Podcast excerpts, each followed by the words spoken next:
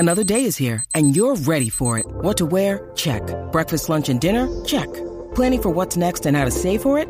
That's where Bank of America can help.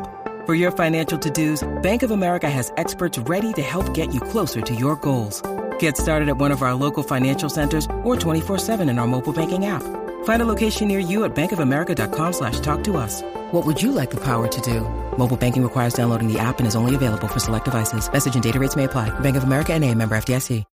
When you need mealtime inspiration, it's worth shopping Kroger, where you'll find over thirty thousand mouthwatering choices that excite your inner foodie. And no matter what tasty choice you make, you'll enjoy our everyday low prices, plus extra ways to save, like digital coupons worth over six hundred dollars each week. You can also save up to one dollar off per gallon at the pump with fuel points. More savings and more inspiring flavors make shopping Kroger worth it every time. Kroger, fresh for everyone. Fuel restrictions apply. It's time for the show that brings the magic right to your speakers. Ears up! What's up, everybody? Thanks for hanging out with us today on Ears Up Podcast. We have a good show for you, as usual. We are going to be going through D twenty-three. All the fun stuff that's going to be happening on D twenty-three this weekend. Starts tomorrow. That means I have to edit this tonight for it to be relevant. Wow. Yeah. Hello. Yeah. But you know what? I, I feel like we need to do it. I'm excited for D twenty-three. Honestly, I think it'll be really cool. Um, you know, as much as I give uh, Bob Iger a lot of flack for just buying, you know, Marvel and just buying cool stories, I, I'm I'm okay with it when it comes time for, like, knowing what's happening soon. You know, and, and the more the more the Marvel Cinematic Universe sort of drags on, you know, we're going to be ending phase four and getting into five and six soon. And it's like, I don't even know what the, any of that means. Yeah. I was like, good, well, we'll talk a little bit about it. But it's like, good Lord, why we we have so much stuff. But now it's like, OK, fine. If I stick with something long enough, I'll get into it and I'll want to learn about it. And so that's where we are. We're sort of in, like, the weeds with some of these M C U characters. Mm-hmm. Um, so, yeah, I'm I'm I'm kind of on board now. Well, I think they're taking some of these, like, uh, these characters that, I mean, OK, let's be honest. I don't know any of the characters. Superman, I suppose. Uh, wait, that's the wrong thing. Uh, you're, you're, you're kidding, right? No, I actually wasn't. I meant Spider-Man, though. My favorite M C U character is Superman. Absolutely. But not the Joker. No, but like how they're bringing in that, that, that show that we watched. I can't think of the name of it. Moon Knight. Mm, that one. But there's the that's other one. That's a good example. Yeah. Loki. No. The, well, that one's good, too. But the the, the te- Mandalorian. No, the teenage girl. Boba Fett. The teenage girl with Miss Marvel. With, with the ice. Yeah, Miss Marvel. Yeah. I really liked that. And that's like a super. It seems like a very random Marvel character. Yeah, I think they're just, you know, r- going down the list. Yeah, I kind of like it. You know, but right. At least she's newer in the comics. Uh, mm. As I mean, Moon Knight is a total nineties guy. Yeah. Like, okay. that's that's a deep dive. Oh, we're going to talk deeper dives than that, too. Ooh. Yeah, I was surprised because in doing research for what the panels are going to be about, we're going to be talking a little about what, you know, what they're about, and then um, sort of what maybe things that we might expect from these panels. OK, some of them, or most of them, are just like standard convention stuff, like literally here's Cesar Millan. OK, we're not really going to get too much out of him, but there's a lot of, you know, what's coming up in the Marvel Cinematic Universe, maybe what's coming up for the parks, what's coming up for Star Wars. So we're talking about that and talking about what we can look forward to and then maybe what we would want to see at these. Cool. Because they don't really say specifically, hey, are you Bev? Yeah. Except that I can't. Just because, yawning in the mic. Well, because I hurt my back yesterday throwing yeah. um, water balloons at you. Oh, okay. I um, wow. I can't, yeah. I can't actually breathe all the way in. So well, that's what happens. I can't fully yawn. What it's have we really learned annoying. From this lesson? Nothing. What's the lesson we've learned today? To get closer to you when I'm going to throw one at yeah, you. Yeah, do that. Please do. Man, I'll tell you, if you guys are watching on YouTube, I, I just I want to apologize right now because I'm wearing a tank top and I don't want to intimidate anybody. Um, but, you know, in, in case I you know inadvertently flex really hard when I reach for a knob or something like that, you know, give directions to the beat. No, it's it's oh, hot. It's literally eighty-five in the studio. You have to turn all the fans off because for some reason I care more about audio quality than comfort. And um, it's brutal. Like I'm just I'm I have arm sweat already. So this is going to be a good show. But at least those guns are out and the sun is not. This so is true. That saying is wrong. That saying is wrong. Yeah. Yeah. Well, you know, normally it's, there's a city or wide ordinance that when the sun's down, the guns have to go away. But, you know, not me. That's California for you. Not me, baby. Yeah. Um, like I said, we have a great show for you today, but before we get to it, of course, I want to thank our travel partner, Concierge. You can go to concierge dot com right now and plan your next vacation. You go to Disneyland, go to Disney World, maybe go on the cruises, whatever you want to do. Concierge is going to be there for you, and they will help you from, from takeoff to landing. They'll plan everything. They'll book everything for you. When you get to the parks, they'll plan reservations for you. They'll book reservations for you. They'll teach you how to use Disney Plus. Uh, no, G- Disney Genie Plus. That's what it is. They might teach you how to use Disney Plus, too, because they could. Yeah, why not? You know, sometimes, man. We turned the T V on today for Alice after school. And uh, we have uh, uh, the NVIDIA Shield, like a streaming, you know, thing. So instead of channels, it's apps, you know. It's like smart T V. Yeah, yeah, but it's like an independent, you know, thing, right? And uh, Taryn turns it on and, like, you know, all the apps are up there and she goes, Disney Plus, and, like, puts her arms in the air and, like, falls, like, rolls back on the couch and, like, kicks her legs up and goes, Disney Plus. Like, what are you, bro? Well, and the weirdest part is she didn't want to watch anything on Disney Plus. So, yeah, no, we were watching, we were getting uh, Paramount Plus to watch Peppa Pig. But I mean, that's brand loyalty. That's good. I like that. Yeah. She's seen Peppa Pig. Oh, my She's God. Probably run through all, what, like seven or eight seasons at least three times. It's obsessive. And just really will not watch anything else. She just wants to watch Peppa Pig.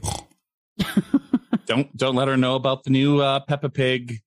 Isn't, isn't isn't there a new... It's Legoland Orlando where they have a Peppa Pig area. Oh, really? Oh, God. And saying Peppa Pig a lot is... And that's good enunciation. I'm I'm liking this. Yeah, it's going to be great I, uh, I for audio. Kid. Yeah. Um, you can find us on social media, Facebook, Twitter, Instagram, uh, not Pinterest. Let me delete that because Bev no longer does that. Um, TikTok or something. I don't know. YouTube Shorts. We're, sure. We're, we're places, man. We're, we're doing some stuff. We're also over on Discord. And uh, the link to the Discord channel is always going to be in the show notes on YouTube or, you know, in the in the post um, on our website. But I just started a new channel on Discord for the Ears Up Book Club. Yeah. Apparently there are readers amidst uh, yeah. in our midst. Who knew? Not me. Tell you that. So we're starting a book club, and I don't actually know what that means, and I'm not promising I can actually commit to it, but it sounds fun. Yeah. Is it going to, because so far right now, it's just like you guys, you sort of feeling each other out and seeing what kind of genres everyone's into it, or, but eventually are you guys going to be reading the same books and I think discussing so. It or like, an, like an actual book club, or it's just like where people hang out and, and brag about how many, you know, I'd like to read the same book as somebody else. I think that yeah. that's it's fun when you finish a book and you can talk about it. So yeah. You want me to stop re- writing books for you? That's I'd love to read a book that's actually published and not not fan fiction that you make me read, Jason. All the information Taryn actually knows just comes from me writing my writings, my vast writings. So what? That's what you do with your time. Yeah. And I'm like the I'm like the Library of Alexandria. Well, except it still exists. Oh, well, one of the books that I'm reading is by a Greek guy, and like literally every page has the word Greek, talks about Greece, yeah. talks about myths, like everything yeah. is Greece. And I'm like, God, did Jason write this thing? Yeah. Like, it's so annoying. Yeah. But it's a really good book. It's called Olive Oil. The best stuff comes from Greece. That's going to be my memoirs. My memoir title will be Olive Oil. You've the never, best stuff but, comes but from you've Greece. Never even been to Greece. Hey, man, you know what? When uh, when you're Greek, you're your family or something like that. Yeah. OK. You can I've support seen that somewhere. Yeah. Yeah. Right. You can support the show. Go to etsy.com slash shop slash Coviers. Buy some shirts and, you know, whatever we got for sale over on the, the old Coviers shop. I, I did I put it up? I think I put it up. I put up a um, we have a Churro Pirate shirt with like uh, like a skull of a, oh, with a skull with skull ears. Right. And like churro cross churros underneath. I made a flag of that. Nice. And put it on the Etsy store. So if you want to fly the, the, the churro freak flag, you can do that. Oh, you know what we should Support have done? Remember what? the that bloody castle logo we did for the Halloween episode that time? Yeah. We should have that on a shirt. People keep asking for those, and I I forget. I mean, forget. You know, I could we could do that if you give me a high res enough image. I could do it tomorrow and post it. Yeah, like, the problem is like literally, it's not a high res thing. Like it's right. it's it'll so suck. it's yeah. so bad. But maybe that that'll be the charm the of it. Yeah, yeah, maybe it'll be the charm. I don't know. We'll see. I'll see what I can dig up. Yeah, um, and of course, that'll as always, you can go to patreon.com slash ears up and support us. Sub for as little as five bucks a month, and you get the secret show and a bunch of other shows, and uh, you know, you get uh, Etsy discounts depending on your level. So we're trying to give back a little bit for you helping keeping us on the air. Uh, Bev is not here tonight. Bev is camping, I think, or something. She's doing something. Actually, she might even be in Disneyland. I can't really remember. Um, but she's not here. So yeah. It's going to be a good show. Oh, rude. Whoa. No, I'm just kidding. She will be missed, of course. And I think she's even going to miss the next show. Bev is basically Jeez. gone this whole month. Yeah. Jeez. I know she's camping next, like in two weeks. But we do have do we our have? Halloween episode coming up. And um, yeah. Yeah, I'm very excited about it. I should probably start on it. Um, I also, I think the first episode in October is going to be the original design for the Haunted Mansion. Oh, yeah, I think so. The idea for the Haunted Mansion on storyboard and whatever, because it's very, very different from what it is now. Yeah. So I think that'll be a lot of fun. Yeah. Um, and then we'll do spooky stories. We're trying to get Terrence still for it. Yep. Do you think it's going to happen? He told me that he booked it. That mm. it's, it's on his calendar. We I moved the date for him to be here. Um, so, so it's like the last seven years of our history. I know. Yeah. I know. So I'm I'm not holding my breath on it, but no, I'm I'm hoping that he's going to be here. It'd be fun to have a full house, and it's it's my favorite episode we ever do. So yeah, I like it too, man. The flag is not up. R G H is telling me the flag is not up. I repeat. Oh boy, the flag Uh-oh. is not up. All right, well, I'll look at that at the break or something like that because I do want to put it up. I think it's funny. I not do it. You should put See, the, not, your, your shirt that you're wearing now. That would be a cool flag too. Yeah. Oh yeah, I'm wearing the Pirates and Mansion um, tank top, oh, yeah, so I you should. too can look this good. I'm saying about get Cat. Stop. Come here. Cat just fell between the wall and the uh, table. Bro. Oh, these things happen. Yep. And uh, now we can watch the rescue effort. Mm-hmm. It's like Baby Jessica from the well. Oh my okay. God, that still haunts my nightmares. That was like it's a very my, specific generational thing. It is, and yeah. I remember it so vividly that I am terrified of of ground grates. I'm terrified of wells. Wells. Like, yeah. I guess it was a well, but I always imagined it as a, as a, a grate. Because mm, there well, was a grate at the park that great. I went to. Oh, sure. That's great. Mm-hmm. Uh, all right. Well, let's jump into it, everybody. This is all we're really going to talk about. It's going to be a short show because, again, it's, it's just hot. It's just hot and that's it. But uh, the most important news coming out right now is about D twenty-three. So we are going to be talking about D twenty-three. We're going to mention all of the panels that are going to be happening this weekend and then call out the ones that will be streaming. Okay. So if you can't go to D twenty-three, you can watch the stream on the D twenty-three YouTube page or at their website. And you can also get updates from their Facebook and Twitter accounts, which is nice too. So if you can't maybe get to a T V or a, a computer or whatever, your smartphone or any sort of like now it's just impossible to avoid streaming anything. But if you can't, true. Uh, the D twenty-three Twitter account, I guess, will post live updates and stuff like that. Do you have to be a D twenty-three member or a paid member to see these things? Probably not a paid member. I don't know if you need to be uh, like a free member. I don't know that. Hmm. Okay. I don't know. I guess we'll find out tomorrow. Yeah. We're about to get a, a lot of new free uh, member people signing up. Yeah. Yeah. Something like that. Okay. Let's run down. We never really talked, Eric, about how we want to like work this. I, I guess I'm just no, going to read. I'm just going to read down the list and we'll just talk about them, I guess. Let's sure. Do that. Let's let's do that. And then I've got a list of uh, my my own personal predictions for the parks panel based okay. on hour of scouring message boards looking for crazy rumors. I love it. Nice. I love it. OK, so the very first, uh, you know, panel or whatever is going to be Friday in Hall D twenty-three. Now, there's five stages at this thing. Friday, Saturday and Sunday. Wow. There's a lot. It's a big thing. There's a lot going on. This one will be live streamed. It starts at ten thirty in the morning. It's the Disney Legends Award ceremony. And we talked, I think, on the oh, news yeah. a couple shows ago or whatever about the people who are going to be, uh, you know, granted access Legends. to being, yeah, to be in the quote legend. Unquote. Here's the description from D twenty-three. It says the ultimate Disney fan event presented by Visa will kick off Friday with a fantastic spectacle that includes the Disney Legends Award ceremony. Disney C E O Bob Chapek will give fans an early look at Disney one hundred Years of Wonder, an extraordinary celebration one hundred years in the making. During the incredible opening event, which will also feature musical performances, special guests, and surprises for the audience, including a special performance by cast members from Disney on Broadway's production of Aladdin and the Lion King and the North American tour of Frozen. The Disney Legends Award is given to an individual who has made an extraordinary contribution to the Disney legacy. And this year's honorees include Anthony Anderson, Kristen Bell, Chadwick Boseman, Robert Coltrane, Patrick Dempsey, Robert Price, Jonathan Groff, Don Hahn, Josh Gad, Doris Hardoon, Adele Dazeem. I think my superpower is is reading Adina Menzel and instantly saying Adele Dazeem without really. Yeah, anyway. It's pretty good. So that sounds cool, I guess. I mean, I don't know. I mean, I would watch that. A lot going on. I just the only, there's only like four of those people that really deserve this. I don't really think that voicing a character. I've always said that, so I, yeah. I guess I don't really care anymore. Still on the same hall, so I think that's how I organized it, and hopefully it doesn't throw anybody. So this is still Friday, Hall D twenty-three. From three thirty to five thirty is Studio Showcase Day One. Celebrate the magic of Disney and Pixar.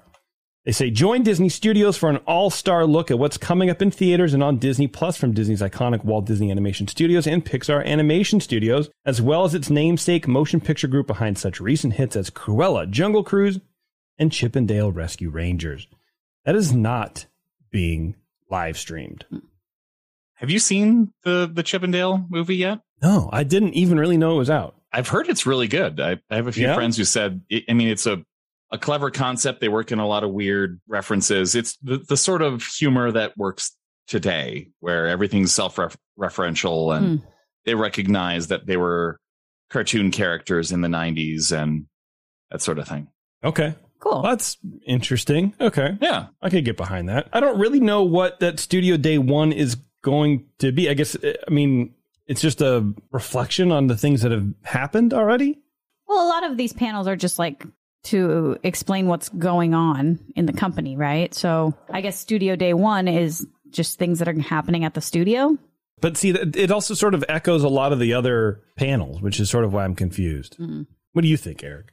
Uh, that's kind of the conference uh, or convention. Not conference. This isn't a business. This is a convention. We that's have right. fun here. That's right. Um, How dare you? Yeah, I mean, they're saying it's the, the motion picture group behind these hits. And you're like, oh, I liked Cruella and Jungle Cruise. I'd like to see what else is coming. Right. I don't know that they're going to announce a whole lot right now uh, at that one. I don't think so either. Magic. Right. That's what they're I just going to talk about stuff. Yeah, I think so, too. And I have no idea what they're going to talk about, but it'll be fun, I guess, if if we were there. But that's not going to be streamed either. Um, mm. On the premiere stage at ten forty-five in the morning to eleven forty-five, The Simpsons. Join us for a fun chat with the cast and creatives of this iconic show. That's it. Just a one sentence, you know, little thing. They don't care about Simpsons. No. No one cares. Well, they must care enough to give them a spot, I guess. Yeah, I mean, I guess they sort of have we to. It's the hour. longest yeah. running. It's like the longest running animated, you know, show in T V history or something like that, you know? Yeah. We can see Tess McNeil and Dan Castellaneta from very far away. I mean, that's fun, right? I've never done one of those panels before. I've never been to a, to a convention like this, where it's a room full of. Well, I guess that's not entirely true, but um, yeah, sitting on a panel like that, I've never, I've never done it. But I would do a Simpsons. I would go to a Simpsons one. That sounds pretty fun. Yeah. And I wish, that, I wish that we're live streaming the whole thing. I would pay for the whole thing, you know, because it's free or whatever. You know, to to see the ones that are, they pick and choose which ones are going to be live streamed, but. I would watch a Simpsons panel. Yeah. That sounds like a ton of fun. Why? That's, yeah. Why wouldn't they do that at some point? I mean, they, they're charging a lot for people to go there. Why wouldn't they charge like ten dollars? They could get away with ten dollars less and you could just watch it from home. They could get away with twenty dollars more and they people Possibly. would buy it. Oh, for sure. Well, I mean, because think about it. It's it, all these tickets are sold out already. Yeah. So if you're just either hearing the show or you can't make it or, you know, you don't want to make it. You know what I mean? Like me, mm-hmm. um, you could just live stream. You're paying a little extra. Why not? I don't care. I would do it. I think that this is going to be a new trend, but I hope that it is where we can pay to watch things that you otherwise would see live, like concerts and things like that. Like I, yeah, I agree. Not that I don't want to go to concerts. I do, but maybe I want to see a concert that's on the East Coast and I can't get there. And I'm not going to go to the East Coast just for a concert. So yeah, I'd love to watch it on T V if I could. Yeah, I think it'd be, I think that would rule. Also on the premiere stage, this one will be live streaming. And I think this is the first one that we can really dive into here. The Disney and Marvel Games Showcase from one to two thirty. I'm interested in this. Hmm. Gamers Unite. Uh, it says, tune in to the Disney and Marvel Games Showcase for announcements, trailers, and reveals for new and upcoming games from Disney, Pixar, Marvel, Stud- uh, Lucasfilm, and twentieth century Studios. So I was trying to figure out maybe what games are sort of in the pipeline for these these companies, the Disney, the Disney umbrella, right?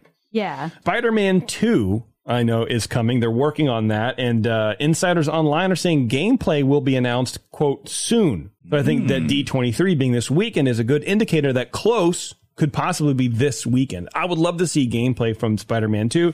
I didn't play Spider-Man one or any of the Spider-Man games, but you know, the more I see content from it, the more I kind of like, well, yeah, that looks looks kind of fun. I don't know. Like I said, I think I'm sort of getting more into like the superhero, you know, movie thing or whatever, because they are, you know, done pretty well. You look upset with yourself. I'm conflicted. I'm confused. I don't know where to go. It's okay to just like things. Is it? I don't know. Yeah, it is. I don't know. I've heard it's good. I, yeah. I don't have a PlayStation, so I don't I don't know. I should get one. Mm. Get one. You can write it off as long as you talk about it on the show. Oh, there we go. Um, the only thing we know right now about Spider-Man two is that uh, Kraven and Venom are the villains of the game. Graphics on this are supposed to be amazing. No pun intended, guys. And the gameplay looks more like cutscenes than traditional gameplay. Now, those are kind of comments that are taken from people who are working on the game, and they're they're blown away by how great the graphics look on this. So it should be really great. Uh, you know, I, I know that all the Spider-Man games have been pretty good the last few years, so I'm pretty excited about it. That's what I think we're going to be seeing. I think we're going to be seeing some Spider-Man two gameplay. That will be awesome. Yeah. There's another game coming out called Marvel's Midnight Suns. And this game has much more info on it. It even has like a, a website already. Oh, wow. But it would be cool to see some gameplay from it. There's really no gameplay in it. Uh, Marvel's Midnight Suns is an upcoming tactical role-playing game developed by Firaxis Games in collaboration with Marvel Games. It will feature comic book characters from multiple Marvel Comics properties, such as Midnight Suns, Avengers, X-Men, and Runaways. Players will be able to create their own superhero named The Hunter with choice of, of over forty different powers. That's pretty deep. That's a pretty robust character build right there. Yeah, that's, that's a lot. That's yeah. too much for me personally. But did you ever play City of Heroes, the M M O? Uh-uh. Um, it was a like a generic build your build your superhero M M O. And there were certain power sets, but it was basically like build a Wolverine type character, build a character that can fly, build a large Hulk like tank ki- you know, sort of character. Yeah. It didn't have that many things, but it, it was cool to do. It, there were a lot of visual things you could do, um, just ch- making your character look like somebody cool. And it was it, it was more fun to create a character and go through the opening missions than it was to actually play the game, where it was a lot of running around. And trying to climb buildings and like punch guys off of roofs.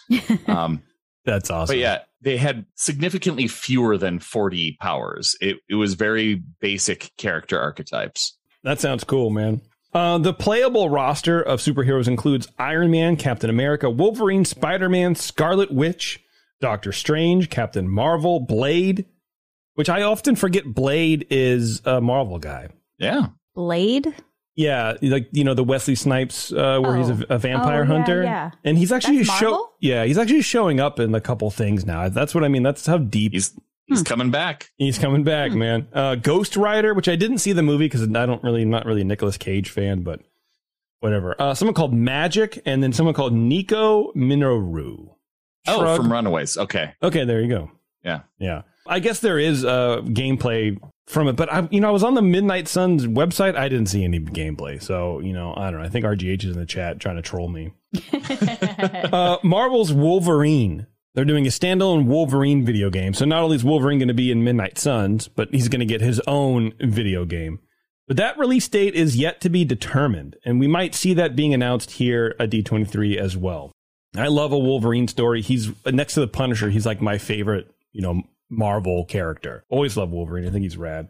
I'm very excited about this game. There's no gameplay on it at all that I could see. Maybe, uh, you know, maybe there is. I, I missed it. A few months ago, Marvel released a uh, like a teaser trailer. It's like a thirty second teaser. It's a cutscene, you know, graphics quality. And it's just like this empty, it's a bar, and it's been just thoroughly trashed. There was clearly a fight, and it's like a slow push in. And then, you know, there's like, you know, bodies laying everywhere. And it cuts, and there's uh, someone who you clearly is Logan sitting at the bar. He's a cowboy hat on. His, you know, hands are all bloody, and someone gets up from the floor, pulls out a knife, and then you cut back to to Logan. His hands are at the bar, and then just drinking his hands, and his little knives come out of his fist, and that's it. Like that's the only that's the only aspect we've seen. Hmm. But there's a lot going on in there. So maybe we'll see a release date for there. Uh, apparently, Marvel's focus has been more on Spider-Man two uh, rather than Wolverine. So they want to finish Spider-Man two, get that out, because Spider-Man is sort of like the hot the hot ticket now. You know, he's had more movies recently than than a Wolverine has. So yeah, we might not actually see Wolverine, I'm guessing, until like two thousand twenty-four. Hmm. But hopefully they'll announce all of this uh, Friday, I think is what this is. Okay. All right. Cool. Uh, the Indiana Jones game. That's sort that of sounds great. I think it sounds great, too. I have no idea what it's going to be, uh, you know, uh, modeled after, if it's going to be more like of an Uncharted sort of, you know, aspect or what. Again, there's not much really known about it. Uh, Bethesda Studios, who are making this game, they did release a thirty second teaser trailer back in January that revealed not really a whole lot, actually. Um, it's basically like a slow pan over what we presume is uh, Doctor Jones's desk. There's like books and a map and a typewriter and, you know, his hat and whatever. So there's lots of stuff there we'd expect to see. Uh, there's a passport, is his hat, and his, he pulls up his hat and the whip is underneath it. But a lot more intriguing than that are what appears to be a plane ticket to Rome and the date nineteen thirty-seven. So that date places the game's timeline between the events of Raiders of the Lost Ark and The Last Crusade. So it's in the first trilogy somewhere in there. From the date and location, we can expect Italian fascist leader Benito Mussolini to merit at least a mention in the game, because I think around that time was when Mussolini came back from Germany, like solidifying his partnership with the uh, with the Germans, with the Nazis. So that might happen. And we all know that Indiana Jones loves to punch Nazis. And the notes on the desk also hint at links to the Vatican and the U S government. The books on the uh, the books on show are Ancient Circles, Myths That Made, and Forbidden Stones. Rome isn't exactly short on ruins or history of myths and legends for the game to pull from, but the links to the Vatican suggest Indy could once again be on the trail of a holy relic. Those wow. stories work out well. I mean... Yeah, they kind of do. Yeah. And Indiana Jones games, I, I only remember playing... I'm sure there were more, but I only remember playing two, and I loved them. One was a point-and-click... Um, uh, what was it? Something about Atlantis. Um, that was a, a more adventure game that was amazing. And that was back in the early nineties. And mm-hmm. then there was a later one that was more of an adventure game that does kind of channel that, uh, well, pre-channeled the uh, Uncharted vibe. Oh, okay. Uh, that ended up, I can't remember the name of that game either, but you ended up essentially kicking off. It was inadvertently, well, I guess it was very advertent that that's the way they designed it, but you didn't realize it going in. It led directly into the opening scenes of Temple of Doom, where he's in that that Chinese nightclub, the the Club Obi-Wan. Oh, wow. Um, like the last scenes of the game are him getting into the club, and he's got that diamond. You realize as you're going, you're like, oh, wait, this is the diamond from... from that movie. That's cool. Um, and it was it was super fun. They're yeah, very Uncharted, and I could see them doing even better. I, I love those those Uncharted games. They're mm-hmm. they're not difficult, and they're they're so well done. Yeah, they really are. I saw the movie. Did you see the Uncharted movie? Yes. With Tom Holland? Mm-hmm. Did you like it? Before um, I before I, I opened my kimono?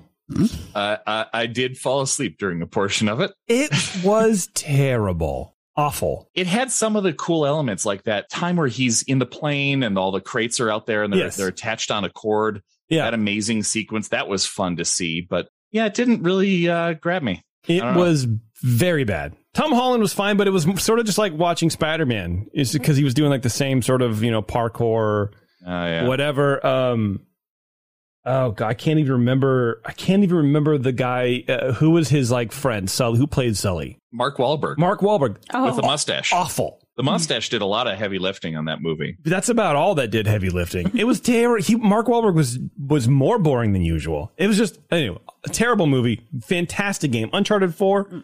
One of the better games I've ever played. Where are you going, Taryn? Oh, okay. Hey, where She's upset. Get? She She really loved that movie. She's out.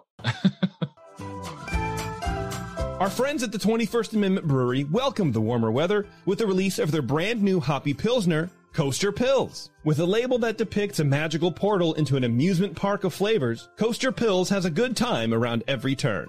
Coaster Pills is wonderfully clear and bright with a beautiful straw color and tight white bubbles. It has a snappy flavor with crisp lines and wonderful citrus, tropical, hoppy flavors and aromas. Plus, at five point four percent A B V, it'll help you coast right through your day like only the twenty-first Amendment can. Coast your pills, as well as our summertime favorite Hell or High Watermelon Wheat, are available wherever you find great craft beer. Yeah. I don't know, man. I like uh, I like that they're doing video games of Indiana Jones. Thinking about that more during the during the commercial there for a second. I like it. It's a great property. Why not expand the universe a little bit more? Yeah. We've got books and comic books of Star Wars and all that other stuff, and then plenty of video games. We don't have enough about Indiana Jones other than the Young Indiana Jones Chronicles, which was one of my favorite shows for a while. I never saw any of it. Oh, really? Yeah. It was great. It's every episode started out, this kid is talking to an old man at the mall who turns out to be this very ancient Indiana Jones who's got an eye patch and he's in a wheelchair. Great. Uh, it's fantastic. And then they've got a young kid who's going around doing like basic eighties sitcom-y, you know, adventure stuff. But uh, it, it, I love that they're they're talking to somebody in the present day and they're like, no, this guy in the eighties or nineties or whenever it was, he would be super old. And uh, yeah, I, I always I always loved watching that show. I did it come out on Sundays or might have been one of those those Sunday blocks. Um, I wish I could help you on that. Yeah. Well, obviously you, you can't because you don't, you don't remember. No, yeah, I have no idea. But yeah, they, the conceit that the entire show was being told by an elderly Indiana Jones who's just telling his stories over and over. That's cool. I love it. Yeah. Yeah. I really hope for the game that they don't, you know, sort of make it a run and gun kind of a thing because that's not really indie style. I feel like if you're going to make an indie game, it's more about, you know, him having dumb luck, but also, uh, you know, I don't know, just using his his wits to get out of certain situations. So maybe like a lot of puzzles or like timing and jumps or like something like that, like jump puzzles, yeah, some, maybe or something. Some whip jump puzzles. Yeah. Yeah. Yeah, that'll be cool. Um, anyway, we're still on Friday, everybody. What do you think of Uh-oh. that? The next thing to be uh, live streamed is the D twenty-three Expo Mousecarade twenty twenty-two from six p.m. to seven thirty. And the description is as follows. The ultimate Disney costume contest returns to D twenty-three Expo. Join host Nina West and guest judges Yvette Nicole Brown, Ashley Eckstein, and Allie Mackey as we showcase the most magical makes and quintessential creations of the Disney cosplay fan universe. All that's right. Okay. That's cool. I mean, you know, it's a cosplay thing, it, right? Yeah, it's yeah. cosplay. I'm I'm glad that the cosplayers are going to get live streamed. I think that's good for the cosplay. Yeah, I want to watch that. Well, I think it could be fun. When is that? Friday, six p.m. Oh, did oh. did you see at the last D twenty? I think it was the last D twenty-three.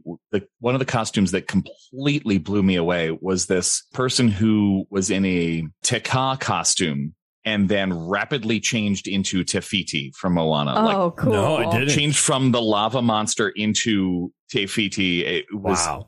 absolutely stunning. That's cool. It's a good and idea. This is what cosplayers are. This is why it can't be that level of cosplayer. Yeah. Jason was floored by that. Yeah. yeah. No. Just not going to think. Yeah, it'd be fun to get my uh, my nephew Anthony on to talk about uh, or to watch the, the the cosplay. He's he's that kind of guy. He's been working for like a year on this big design. I forget what it even is, uh, but it's, it's like big big wings mm. and it has its own like kickstand so you can like put them on and take them off. And it's like a twenty foot wingspan. And he's building. He goes, I don't actually really know if I can like carry it. Like I need to have spotters with me. Well, and it has it's a crazy. whole like body armor, like chain yeah. body armor that he did all of the links to. He's wild. Like man. He's crazy. Cosplayers can be just insane.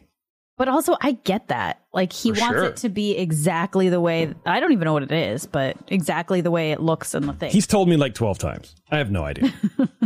uh, OK, moving stages, the backlot stage. We're going to get an inside look at the Society of Explorers and Adventurers. Ah, the sea. Right. Yeah, that's right. Taryn, good job. Uh, ten thirty a.m. That's uh, what's happening. An inside look at the continuing development of the Society of Explorers and Adventures, what it means at Disney parks and how these stories continue to grow. Walt Disney Imagineers are joined by author Julie Kagawa to talk about her Kagawa. Excuse me. Kagawa. Jeez. Uh, to talk about her first two books in a series of novels that tie into the lore of sea. Now, is that from Tokyo Disney Sea, Eric? Where is the Society of Explorers? Or is it a Disney World thing? It's that concept that um, is kind of attributed to Joe Rody that ties together the parks around the world. There's more of a presence in Tokyo than okay. anywhere else, but it ties back to the uh, Adventurers Club um, which I talked about many, many moons ago on, on this show. Yeah. And it's something that it kind of goes on and off where they try to bring in like, hey, uh, Barnabas T. Bullion is the guy who owns the mining company that delved too deep. And that's why we have these haunted trains at. Um, it happens, man. Yeah. You know, it, yeah. They've just got stuff all over the place. It's even at the, the cruise line. Mary Oceaneer has it basically is named after the, the kids club there, or the kids club is named after her. Have yeah, you so read it, any of the books? I have not. I don't know. Neither I.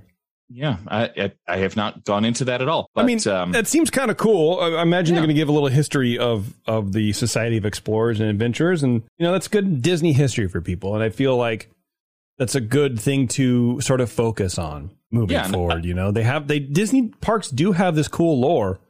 You don't really hear too much about it. Mm-hmm. So I do like that they're sort of, you know, taking the existing things that they have and expanding it a little bit. Yeah, and I wonder if they're going to talk about the show that's supposed to be happening on Disney Plus. Haven't heard anything about that in a while. Oh. But they were going to do a an S E A thing. That would be cool. But yeah, yeah, it's it's a big deal, and it's is it from Ronald Moore, Roger Battlestar Moore. guy, Roger Moore. Oh yes, Ro- Roger Moore. Yes, yeah, they're going to yes. dig him up. Uh, yeah, Fam- famously, and uh, yeah. Oh well. Yeah. Uh, okay, moving on. A B C's Home Economics. Now, just based off of that, do you know what that is? No. Home Economics. Is it the spinoff of A B C's hit Abbott Elementary? I don't. I don't know. I don't know. I don't know this show. Uh, the stars of A B C's Home Economics discuss the making of the family comedy and share an exclusive look at the upcoming season premiere filmed at Disneyland. It's kind of neat, I guess. Filmed at Disneyland. Not many shows do that. But I had no. I've never heard of this show, so I had to look it up. And this is what I found.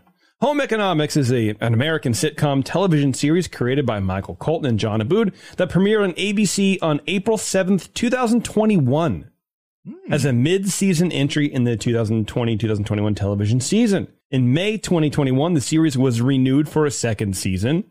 In May twenty twenty-two, the series was renewed for a third season. So this show has been on for three years. It's gotten three seasons. We've never heard of it. Hence the panel at D twenty-three, I guess. Yeah. But they've got a Disneyland episode. And you're right. Normally you have the Disney World episode, like right. Full yeah. House and, and everybody oh, yeah. else goes to Disney World. Um, yeah. Yeah. Why not? Right. Yeah. I mean, you know, whatever, dude. Who cares, right? Uh, this next one will be live streamed. This again is on. Uh, are we still on Friday? We still are on Friday. This one is called Disney for Scores Podcast Live. Celebrates Marvel music. Let me try reading that like a human being. Disney for Scores Podcast Live. Celebrates Marvel music. Again, this will be live streamed at two thirty, from two thirty to three thirty. It says, celebrate the powerful music of Marvel storytelling when Variety's John Burlingame hosts Disney for Scores Podcast Live. Yeah, it's not you. It's the name of that podcast. Disney for Scores Podcast Live. That's a stupid name. I mean, Ears Up isn't great, but that is bad. Uh, Disney for Score. Yeah, Disney for Scores Podcast. It doesn't flow. Scores for Disney? That would be better. I don't know. Who am I? I'm not John Burlingame. What do I? I don't work for Variety, so, like, you know, what do I know? Yeah, uh, yeah. Jo- John will bring the format of the popular Disney for Scores podcast to life as he interviews composers of some of your favorite Marvel series and films. Listen in as they fill us in on the secrets of creating the amazing music that helps build the Marvel universe. That could be cool for like music nerds and stuff. I would. I always have a hard time when we talk to music people, like when we talk to Don Dorsey, and then when we talk to Tom Amin, mm-hmm. and uh, well, I mean, especially Josh Freese, but I was more starstruck then, I guess. um, you know, if you're not a musical guy, I, I think it's. I think it's hard. I think it's hard to bring music to a mainstream audience. The subtleties of making music and pulling oh, emotion yeah. with music and, you know, matching the emotion to the screen.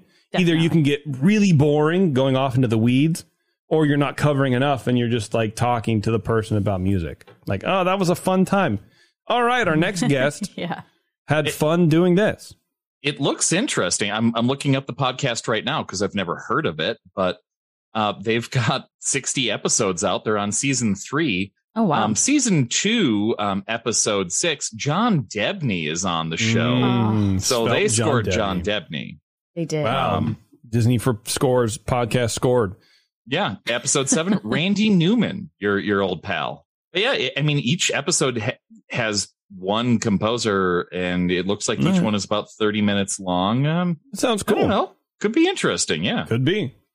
All right. Turn um, off this podcast and listen to that one. Shut up. I'm going to edit that out. Do not listen to this man. four thirty p.m. This will not be live streamed. So if you're there, you definitely got to check this panel out. This is called The Cast and Creative Team of Disney Channel's Hamster and Gretel. Speaking of shows I've never heard of. Right. What? Uh, sure. Join the team behind Disney Channel's Hamster and Gretel as they share insights into making the animated series.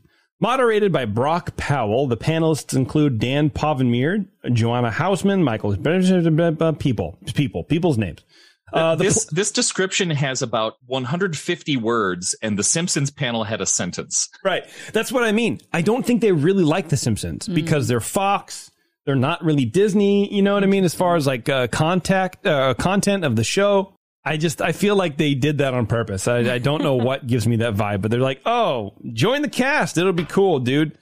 Um, hey, over here, A B C's Home Economics. Everybody come over.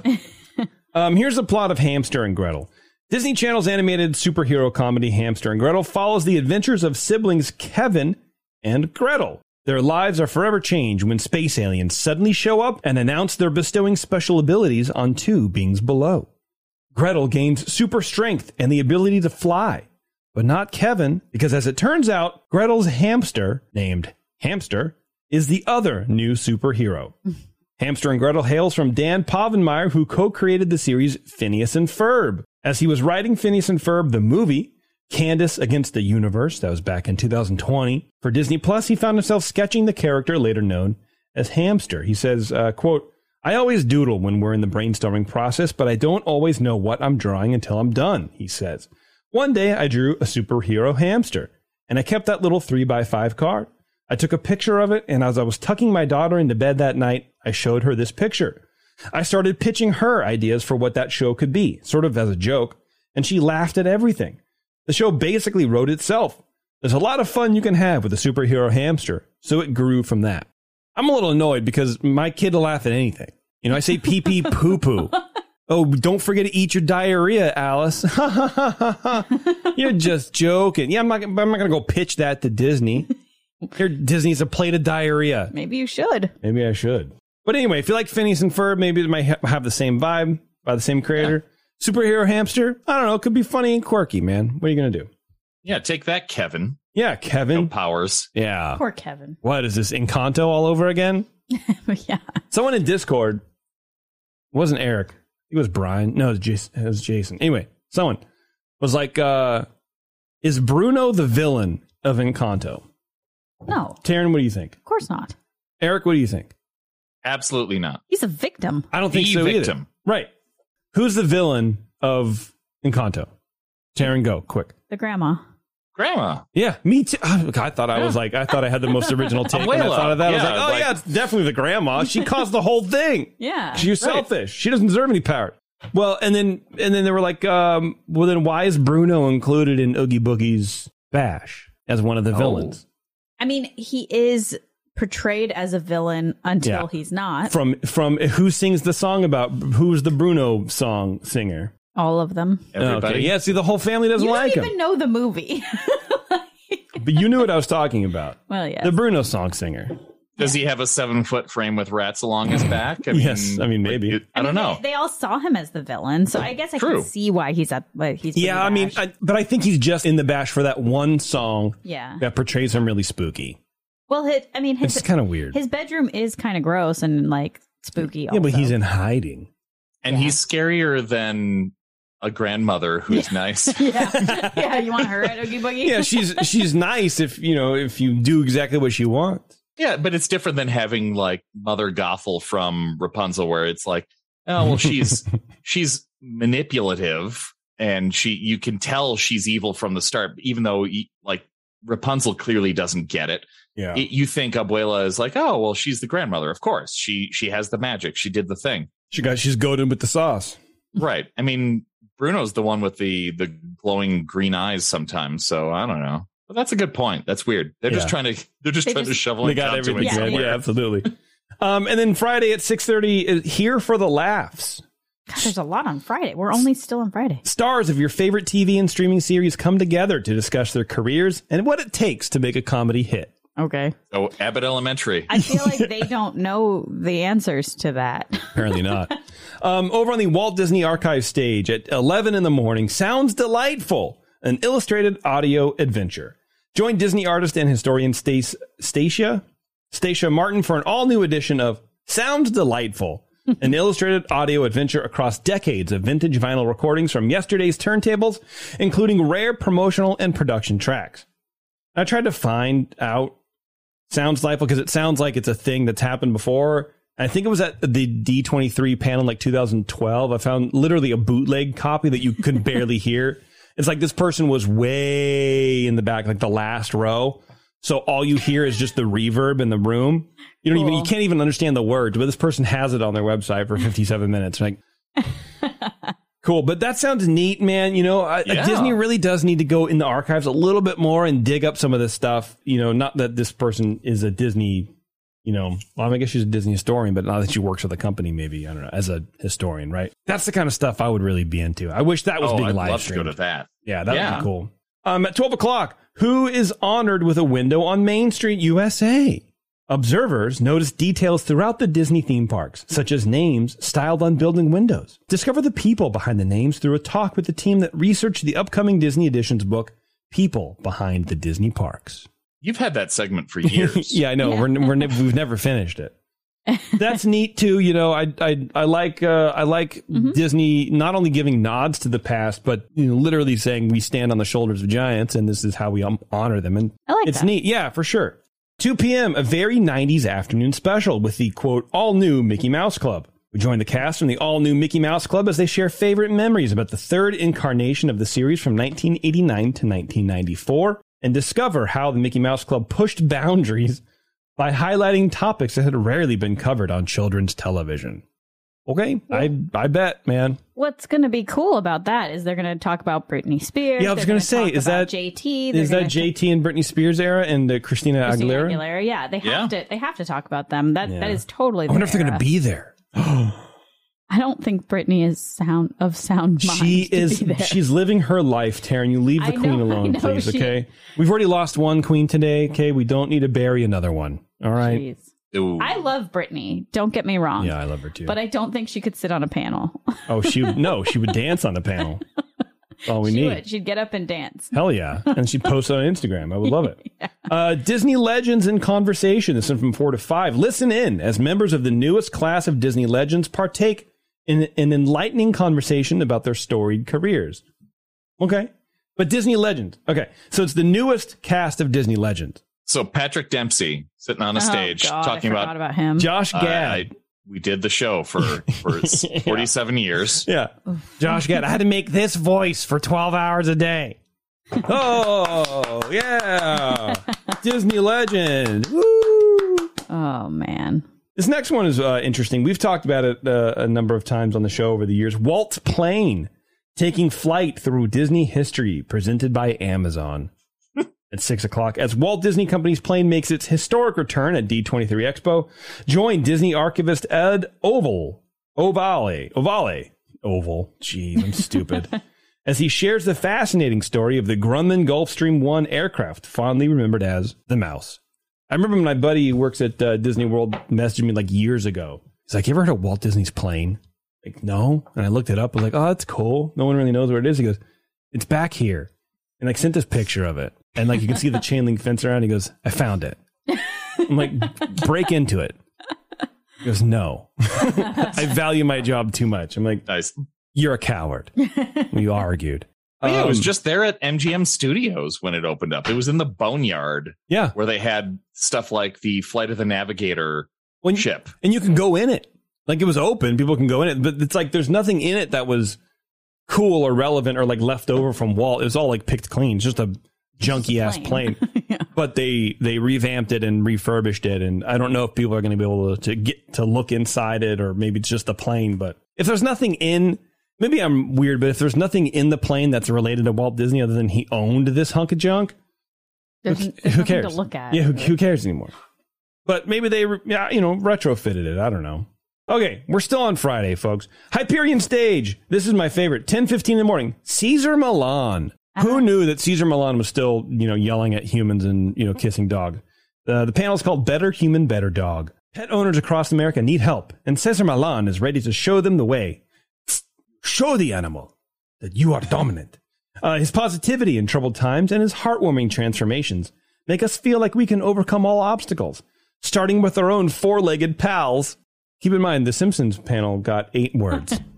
I didn't know who this was, so this is why these need more Cesar Millan, the dog whisperer. The dog whisperer, He started yeah. the whole the blank whisperer-like thing. You know, the horse whisperer and the wife whisperer and the... I, I see. Yeah, Google tells it. me he's a Mexican-American canine professional. Canine professional. Yeah. It sounds I need like to he's, hire him. It sounds like he's a professional. Puppy. Sounds like he's a professional dog. um. So yeah, I mean, Cesar Millan panel. What are you gonna? You know, what it's. I don't know. It feels weird, but uh, it's not very Disney. What can we expect whatever. from Cesar Millan panel? Mm. A new brand of dog food, I guess. Uh, this next one is called, I feel like I missed one. I feel like I missed a letter, but it says Trace Back. I don't think that's what it is. Yeah, maybe it is. Celebrating the people of Walt Disney Animation Studios, eleven forty-five. Uh, the Walt Disney Animation Research Library presents Trace Back, a look at the lives and work as well as the art, uh, artistic and technical contributions of women and employees of color throughout the history of Walt Disney Animation Studios. That's good. That's cool. It'll be a little heartwarming panel for you guys. Uh, one forty-five, National Geographic's Superhero Women of STEM. Meet three extraordinary women who are changing the face of exploration, education, and storytelling. Find out what it takes to study large bears up close. I mean, what, what, what do you mean take what it takes? What does it take to study bears? A, a degree and a gun. I don't know, man. Uh, learn about the science of Avatar and get ready to win first place at the science fair, you guys. That's what it says. I don't know what that means. There's a lot of National Geographic panels, I mean, which makes sense, but it sort of feels like they're, they they push National Geographic a little bit in odd ways like this, like STEM. What does National Geographic and STEM have anything to do with one another? Well, National Geographic, I guess science. science. The, yeah. the S, the, the S, S in STEM would be, otherwise it'd be T E M. Yeah. um. Okay. three forty-five, behind the scenes, A B C's Beauty and the Beast, the thirtieth celebration. That's just a preview for the upcoming special. There you go. five forty-five, National Geographic Special Screening, Epic Adventures with Bertie Gregory. The face of a new generation of aspirational adventurers and national history filmmakers, twenty-nine-year-old Bertie Gregory takes viewers on an epic and nail-biting journey that pushes into the most spectacular and secretive corners of our wild world. Oh, boy. I don't know. I don't care. Sure. Like, none of the National Geographic, Geographic stuff appeals to me at all. Just could never, I don't care anymore. I don't know why. That's it for Friday. It's funny like how how much a lot of these like overlap. You know what I mean? If you want to listen to the Disney for Scores, well, you got to walk out of National Geographic's Superhero Women of STEM panel right in the middle. Oh, man. Yeah. That's a tough choice. If you want to watch A B C's Home Economics panel, well, you better be plan. You better be prepared to miss the Who is Honored with a Window on Main Street U S A. Like, if you had if you could pick any one of these panels to go to, why would it be the Home Economics panel? You got the Disney and Marvel games showcase during that time, the Main Street U S A window thing at that time, and then the people of Walt Disney Animation Studios. You have three really cool panels, and then but you want to hear the cast of A B C's hit series Home Economics talk about recording season three. I'm I, sure that's the small stage. You got to have the small stage. I don't know, man. I guess if you want to watch Cesar Millan, you're going to miss The Simpsons. Weird choices. There's there's some choices there for sure. All right, Saturday, Hall D twenty-three. We got Studio Showcase Day two. Marvel Studios, Lucasfilm, and twentieth Century Studios. There is potentially a ton to talk about on this one. So we're going to take a quick break. We're going to come back, and we're going to plow through all of the stuff that potentially could be at the D twenty-three panel for Marvel and Lucasfilm and stuff we want to see. Now, this is going to be, I think, second to the uh, what's coming up at the parks. This is this is going to be the big chunk. So hang on, everybody. It's Ears Up. We'll be right back. And now, back to the show that ignites your dream wish of imaginations and magical color wonderment of forever. Ears Up. Thanks for hanging on, everybody. We're just running through all the D twenty-three panels. It seems like fun. Seems like a fun thing to do. We can't make it, so might as well dream and dream wish imagination about it. Yeah. um, okay. Studio Showcase Day two, Marvel Studios, Lucasfilm, and twentieth Century Studios. This will not be live streamed, but there's a lot of information that could potentially come out, and it all impacts the M C U. So the studio panel is probably going to be Uh, well, it's definitely going to be uh, winding up phase four of the Marvel Cinematic Universe. We're going to have the new Black Panther, probably be talking about, I would imagine. I'm hoping we get a new Black Panther Wakanda Forever trailer. Now, this this freaked me out. This is the thirtieth movie in the Marvel Cinematic Universe. Wow, I believe thirtieth. It. Holy cow. Yeah, and it marks the official end of phase four. The movie comes out November eleventh and sees most of the original cast returning. Disney has stated that they will not recast the character of T'Challa, but it does remain to be seen who will be wearing the Black Panther suit in the film. However, according to fan site The Brick Fan, which you can probably guess is a Lego fan site, three new Lego sets will be released in October, and one of these shows Shuri, who is uh, Black Panther's sister, right? Mm-hmm. Mm-hmm. Uh, wearing what appears to be the Black Panther costume, along with the gold accents that we saw on the suit in the trailer. The set that sees Shuri in the suit is titled Shuri's Sunbird. So Lego is potentially spoiled who's going to be, and I guess now I did too, uh, who's going to be wearing the suit. But I think that was sort of like a given. I mean, yeah, kind of. Yeah. Once Chadwick Boseman passed and people were talking about, well, who's going to wear it? It's, I mean, of course it was going to be her. Everybody knows that. I'm not going to introduce a new character. You know what I mean? It's not going to be his mom. I thought it went to the other guy, his friend. I, no. I guess I'm getting confused with something. That's all right, man. It happens. Yeah, I, I'm more curious to know how they're going to, because you've, if you watch the the teaser, I, I mean, you see him dead. So I'm wondering how they're going to play why why he died. I'm like, curious is, about that. Are they that going too. to have him die of cancer in the movie too, which would be kind of an incredible legacy. Yeah, yeah. I don't think they can because just because of like the way Wakanda is supposed to be, where it's so technologically and medically advanced. I don't think that they would. I don't know. I'm curious about it. We'll see. I mean, he probably died in battle is something that they'll say, but yeah, it'll be interesting. Mm. Uh, we don't really know a whole lot about Black Panther two, even though it's coming out in like two months. We do know that the kingdom is in mourning over King T'Challa. There's also trouble brewing between Wakanda and the under- underwater kingdom of Talokan, which is rooted in the mythical, mythical, mythical. Hello. This is my mythical time. Uh, rooted in the mythical Aztec paradise. Uh, and it's a word I can't pronounce. Uh, and changed from the comics Atlantis. So in the comics, they're at war with Atlantis, but in here it's Talokan. Uh, so ruled, it's not the fate of Atlantis, Indiana Jones's correct. Adventure. Yeah, okay. right, right. Uh, ruled by someone called Namor. Again, why that might be is a mystery, but it's possible that the armed militia we see in the trailer for uh, Black Panther has something to do with it. Wakanda and Atlantis have come to blows in the comics before, so the film might take inspiration from those kind of storylines, but, you know, changing it from Atlantis to this, you know, other mythical Aztec paradise. That's Black Panther two. Don't know a whole lot about it. Coming out soon. We probably should know more about it. I feel like they're really going to focus on that. Okay. Release dates and more information for Disney Plus show Werewolf by Night. I was looking into this title. It seems very cool. Oh, and really? This, again, is one of those deep dives that we were talking about in the beginning of the show. Mm-hmm. I would love to see more about it. Do you know anything about this, Eric? Uh, well, yeah, the original Werewolf by Night was um, J. J. Jonah Jameson's son. Really? J. Jonah Jameson Junior So J. Jonah Jameson but, was the uh, the editor of the Daily Globe or whatever, who was like Bugle, Bugle, yeah. who was trying to get pictures of Spider-Man. Right. Mm, okay. Yeah, exactly. But yeah, he went into space and he got hit with it. He was an astronaut. He went into space, he got irradiated and with space rays, and he became a werewolf. I feel like you should have led with he was an astronaut. Yeah. I don't know, he went uh, into I space mean, and just, you know, he's like worked right. at the bodega down the block. I don't know. No, it, I mean, it's one of those like, oh, when when did that start? Was that the sixties or the seventies? I don't know. Um, it, just a, you're right. It's a really deep dive, and I love that they're bringing it out because they keep doing this stuff. Like, oh, wait. Things people don't know about, we can just mine yeah. these old properties for content forever. And that's what they're doing. And I was a little nervous about that, but then I started looking at stuff like like this. Uh, so Werewolf by Night, which is uh, coming out next month, the official synopsis is this.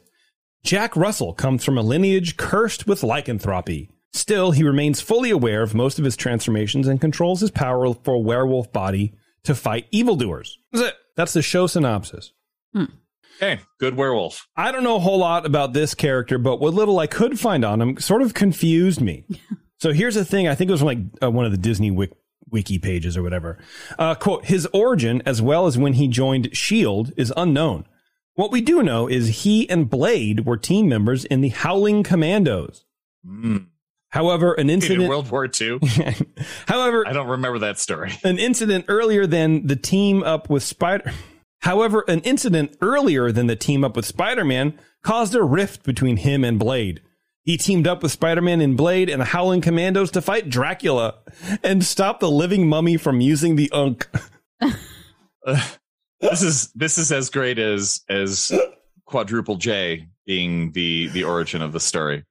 It's like, out of context, it, it just sounds like word salad. It just sounds like someone needs to be on a mixture of chemicals to correct a brain aneurysm that potentially might be forming. I just, I have no idea what any of this means. And there's no explanation of what the Unk is or why Blade is fighting Dracula. It just seems so terrible. Whenever you bring Dracula into a story, you're like, all right, you've given up. You've given up. The, the Frankenstein's monster's coming next. I can feel it. It's going to fight all the classic Universal monsters. Yeah, so I was a little confused. Uh, Werewolf by Night has ties in the Marvel comics to characters of Moon Knight, Blade, and Dracula. Since both Blade and Moon Knight are also confirmed for live-action M C U characters, the character will probably intersect with these characters at some point in the franchise. So, the Werewolf by Night show might see Moon Knight as a guest appearance, hopefully, maybe. That would be cool, because I do like that character. Maybe Blade. Then are they going to recast Blade? Is Wesley Snipes going to come back as Blade? No, it's, um, what's his name? Did they recast him? Mahershala Ali. Oh, yeah, they totally recast him. He was, oh, God. In, his, his voice was in one of the end credits sequences of Eternals. He's the guy who played, who is in the first season of Luke Cage. Yeah, Mahershala Ali, I, I, I don't know if I'm okay. like mangling his name, probably, um, but cool, cool guy. I, like he's been confirmed. He he will be playing Blade at a at a point in the future in a Blade series or appearance. I don't know. And the Ankh, are you talking about the symbol? Oh, that guy. Yeah, yeah, Marshall. Um, I don't know, man. The U N K. Oh. The Ankh. So not an Ankh, literally oh. Ankh. Yeah, oh. we, we don't want the mummy to use the Ankh, to use the uncle. The powerful uncle character. Because the Ankh is a, is an Egyptian. It's the symbol of life. It's like, yeah. The, no, I can't turn it. But no, I know, I know what it is. Moon Knight. Yeah, it's the yeah. U N K. Yeah. So I don't know. Weird. But that could be cool, man. I'm uh, di- Werewolf by Night. I don't know. And it's billed as their Halloween series. It'll be coming out like closer okay. at the end of October, probably. Sounds. You fun. Know what'll happen? What? People will complain for the first few episodes that they don't know what's going on. And then everyone in America and around the world will watch the last three episodes in a religious fervor. Oh, for sure. I'll be one of those. Um, another thing that's going to be talked about potentially, hopefully, at least a thing that's coming up and nobody really knows too much about, the Guardians of the Galaxy Holiday Special. Oh, it's going to be bad. Probably. Because only because like the, just. Things don't all need a holiday special. Sure they do. Oh, my yeah, God. Yeah, they do. Everything does, man. No. Yeah. Uh, Chris Pratt, Zoe Saldana, Dave Bautista, Vin Diesel, Bradley Cooper, Karen Gillian, Palm Clementief, Clementief, and Sean Gunn will star, reprising their roles from the film series. Gunn had worked on the concept for the special for several years before it was announced in December twenty twenty. So this dude was running with this in Guardians of the Galaxy one, a holiday special, which is kind of fun. That's awesome. Yeah, it kind of is, man. I don't know if I could have that stick-to-itness to be like, no, this is this. Uh, no, we're not going to do that. Oh, okay, well, let me rewrite it and we'll see. Oh, and how about now? No, we're not going to stop, James. Can't do it. Uh, filming occurred uh, from February to late April twenty twenty-two during the production of Guardians of the Galaxy Volume three, which comes out next year. The main cast members of the Guardians films are featured, but the story set between Thor, Love and Thunder, which I guess just hit Disney Plus today, right? Yeah. Yeah. Oh, okay. And Guardians of the Galaxy Volume three. Gunn noted there were parts of the special that would help set up material in Volume three. So you watch that to maybe get a little head start on what's going to go on in the third the third movie. Okay. The special has been described by Gunn as an epilogue of Phase four of the M C U. So the end of Phase four is Wakanda Forever. And then I guess this sort of plays this... T- dovetails into the fourth to, to the end of that. Okay. okay. Which, you know, is interesting to me how they're sort of making all these things fit together. Okay. Yeah. You know, forty minutes long, guys. So what else we could see in uh, in this panel is possibly phase five and maybe even phase six of the M C U. Hmm. For example, maybe we'll get a teaser trailer finally for the new Ant-Man and the Wasp movie, Quantumania. Okay. Yeah. Uh, the synopsis for that is Scott Lang and Hope De- Hope Van Dyne, along with Hope's parents, Hank Pym and Janet Van Dyne, go on a new adventure exploring the quantum realm. Whoever wrote that wrote the episode or the synopsis for the Simpsons panel, too. There we go. So maybe we'll, we'll get more about the Ant-Man movie, I guess, if someone cares. One one one person out there, you know, cares about it. It's okay. me. It's me. Oh, you you are an Ant-Man guy, aren't you? I love Ant-Man. Oh, I, yeah. I kind of like Ant-Man, too. I go back and forth. Whatever. Uh, here's another show that I had no idea about. Never heard about it. Never heard about any of the inspiration for any of this, but it sounds pretty cool. It's called Secret Invasion. Yeah. This series was supposed to land this year, but apparently there were issues on set with multiple reshoots being needed. So this will be airing sometime in spring of next year. Insiders are saying that it might release in two parts, a la Stranger Things. Samuel L. Jackson reprises his role as Nick Fury, who was last seen in the M C U aboard a Skrull spaceship, enjoying a vacation in Spider-Man Far From Home. Not much is really known about the series, but per the Disney Plus Originals website, Secret Invasion is a newly announced series headed to Disney Plus. The crossover comic event series showcases a faction of the shape-shifting Skrulls who have been infiltrating Earth for years. We'll probably see a continuation of the Skrull storyline from Captain Marvel and Spider-Man involving the shape-shifting Skrulls doing shape-shifty things. The Skrulls have already shown their talent for masquerading as other M C U characters, so maybe in the Secret Invasion show, we might even get some cool M C U character cameos. Who knows? Hmm. Disney has announced previously that this series could impact the upcoming M C U movies. So if you're into the M C U, you probably don't want to miss this show. All right. Which, I, I don't know, I think, I feel like either Disney's getting better or maybe we're just sort of more understanding, but like they've planned everything out so well, like, okay, this series will describe sort of what happens in the movies that haven't been made yet. Sort of sets up the, the same timeline. Mm-hmm. I don't know, I kind of like it. Um, we might even get What If Season two, a show called Echo, and Loki Season two dates as well. Um, maybe we'll even, if if we're lucky, I guess, we'll get to see Fantastic Four reboot cast announcement, which will be the start of Phase six. So it depends on how much information they want to give us at the time. Okay. But that's what I'm sort of hoping for. I'm hoping to at least let's go let's go five and six. Let's go let's touch six. Let's just reach out and tap it lightly on the shoulder and then pretend we didn't do it. Well, I mean, Thanos was introduced very early in, in these minor cameos. And I remember that feeling in the in the theaters the first time we saw Thanos in an end credit sequence, and everybody's like, "Who's that purple guy?" And there were the like ten nerds in the audience who were like, "Ah!"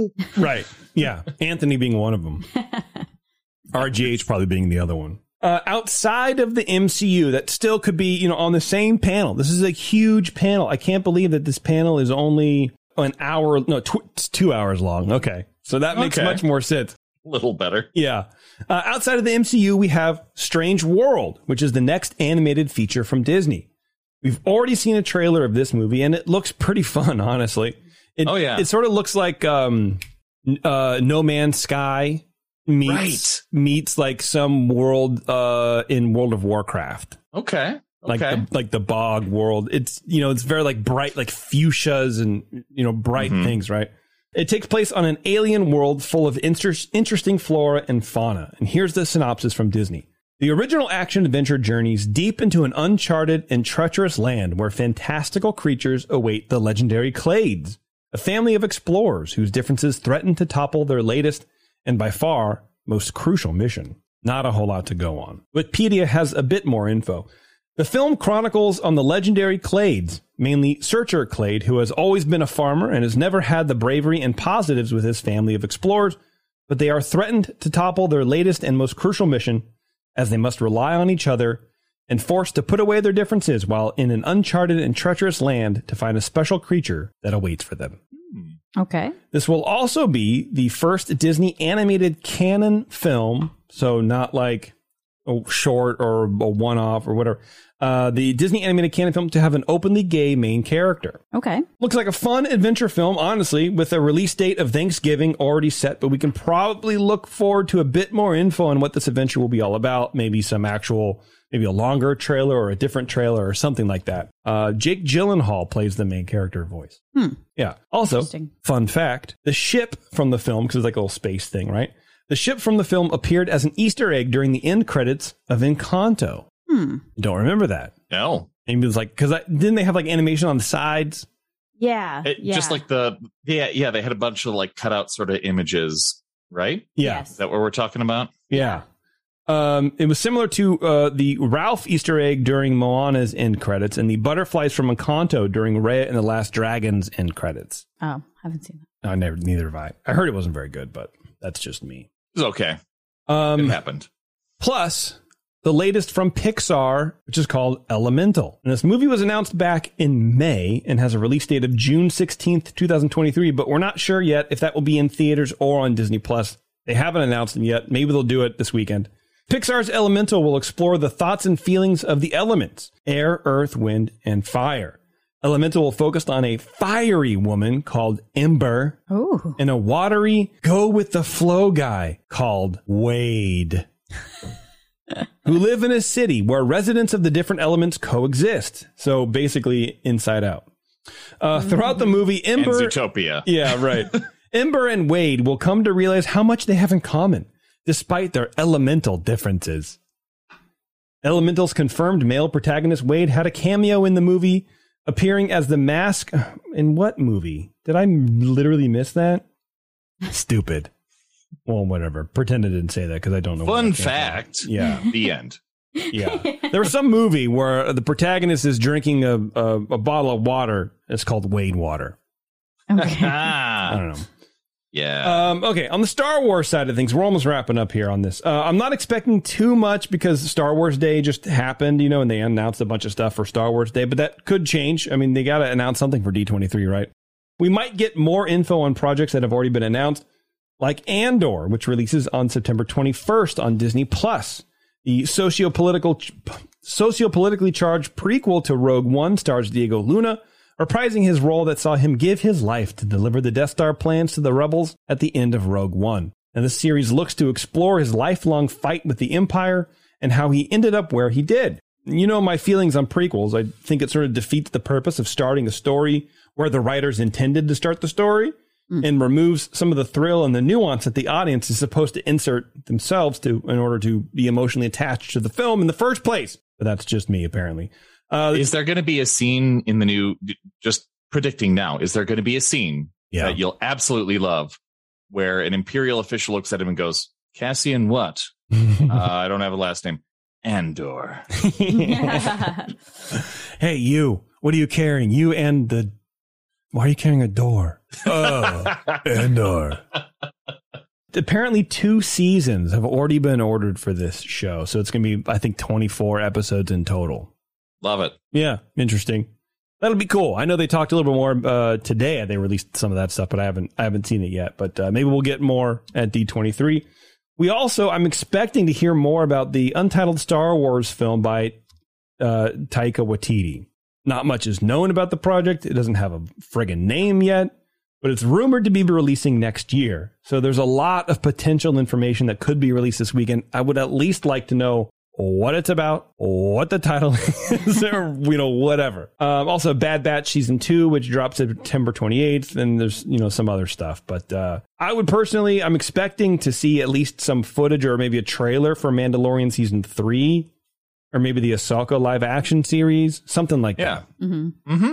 That's basically my thoughts on, uh, on well, what's going on Saturday, which is the giant Marvel, Lucasfilm, and twentieth Century Studios panel for two hours. The next one will be live streamed D, uh, D, D, Disney's Epic Entertainment Showcase, the musical, The Extravaganza. That's the title. All right. Yeah. Uh, this That's is, a lot of colons. Yeah. It's for an hour and fifteen minutes. Uh, join Disney branded television. Disney branded television. What oh. does that even mean? Everything on Disney Plus. For an exclusive showcase that highlights a legacy of excellence in storytelling and includes Uh, talent appearances, performances, and never-before-seen previews of original content for Disney Plus, Disney Channel, and Disney Junior. I can't wait for previews of original content on Disney Junior, guys. I can't. I can't wait for it. Yeah. Yeah. More Doc McStuffins. Come on. Exactly. Yeah. Uh, on the premiere stage, this will be live streamed as well. It's called Talkin' Pets with the Vets of National Geographic. This is at ten thirty on Saturday, you guys. Join live National, streaming this one. Yeah. Join National Geographic's vet sensation Doctor Pole and wife Diane, critter fixer Doctor Bernard Hodges, and Doctor Jeff, Doctor Jen, and animal keeper Rain from Magic of Disney's Animal Kingdom for a heartwarming look behind the scenes of their popular series. I like wow. these like total normal you know names, and then Rain. Rain. Rain will award five crystals to you know five lucky con- uh, you know, consumers of the product of the thing or whatever. Uh, one o'clock, Magic in the Air, thirty years of the Muppet Christmas Carol. This Aww. should be live streamed. Yeah. I'm sorry. Oh, yeah. Uh, apparently, it's going to be uh, the Muppets are going to be there. The filmmakers Aww. are going to be there. And a few surprises are going to be there, too. You guys know how much I like surprises. Um, that should totally be live streamed. I know. Well, look, whoever's going, please uh, video it and send it to me, please. But don't sit eight years away from it. At three thirty, a celebration of Disney's animations Encanto. Technology powered by A T and T five G. Join cast and filmmakers from Walt Disney Animation Studios Academy. Yeah. Stories from the making of the film and even a few surprises. We're we're not even halfway through the notes right now, people. We're not even halfway through. My gosh, what? Should I just skip some stuff? Let's skip a few panels. All right, let's skip a few panels. Uh, the next one on the backlot stage, this will be live streamed. The Making of Disney one hundred, the exhibition, ten a.m. Producers from the Walt Disney Archives, seminal exhibitions, and Studio T K reveal illuminating details about the all-new exhibition celebrating one hundred years of Disney wonder. Okay. Live streamed, twelve o'clock, Saturday. Bob's Burgers, a conversation with a cast and creative team. I would like to watch that. Yeah, that sounds Absolutely. cool. Absolutely. Bob's Burgers is great. It's cool. Yeah. I hate when they do the songs. Yeah. They do too many songs. It's like, God, oh, just shut up already. Linda, Did you watch shut the movie? up. No, we haven't. I want to mm-hmm. watch it, but then Taryn goes, I think that's more of like a weekend thing, and then we never watch it. So mm. It was delightful. I want to watch it. Uh, this next one will be live streamed as well. Marvel Comics, celebrating sixty years of The Amazing Spider-Man, two p.m. I would like to watch that, too. Celebrate sixty spectacular, sensational, web-slinging years of Spider-Man. Uh, apparently, there's trivia, tantalizing trivia. Ooh, that'll be fun. Um, this, I guess let's just talk about, there's going to be a, a Zootopia Plus panel for sneak peek. So, you know, get, get to see that.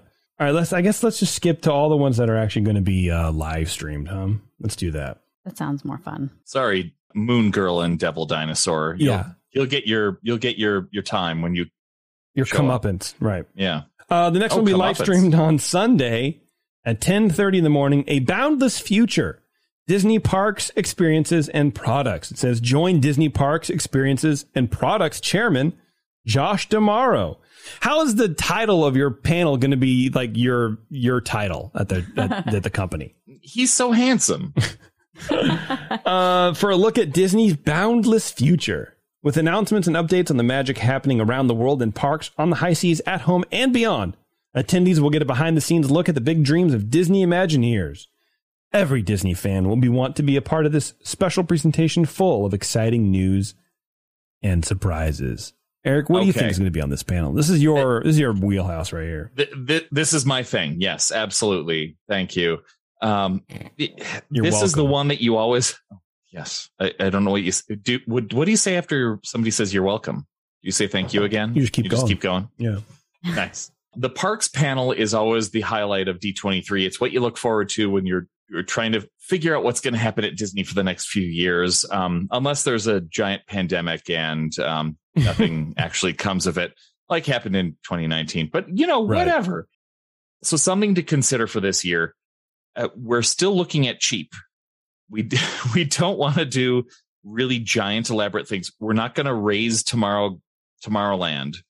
Um, raise with the, the, the Z, not the A I S E. We're not going to like destroy Tomorrowland and completely replace it.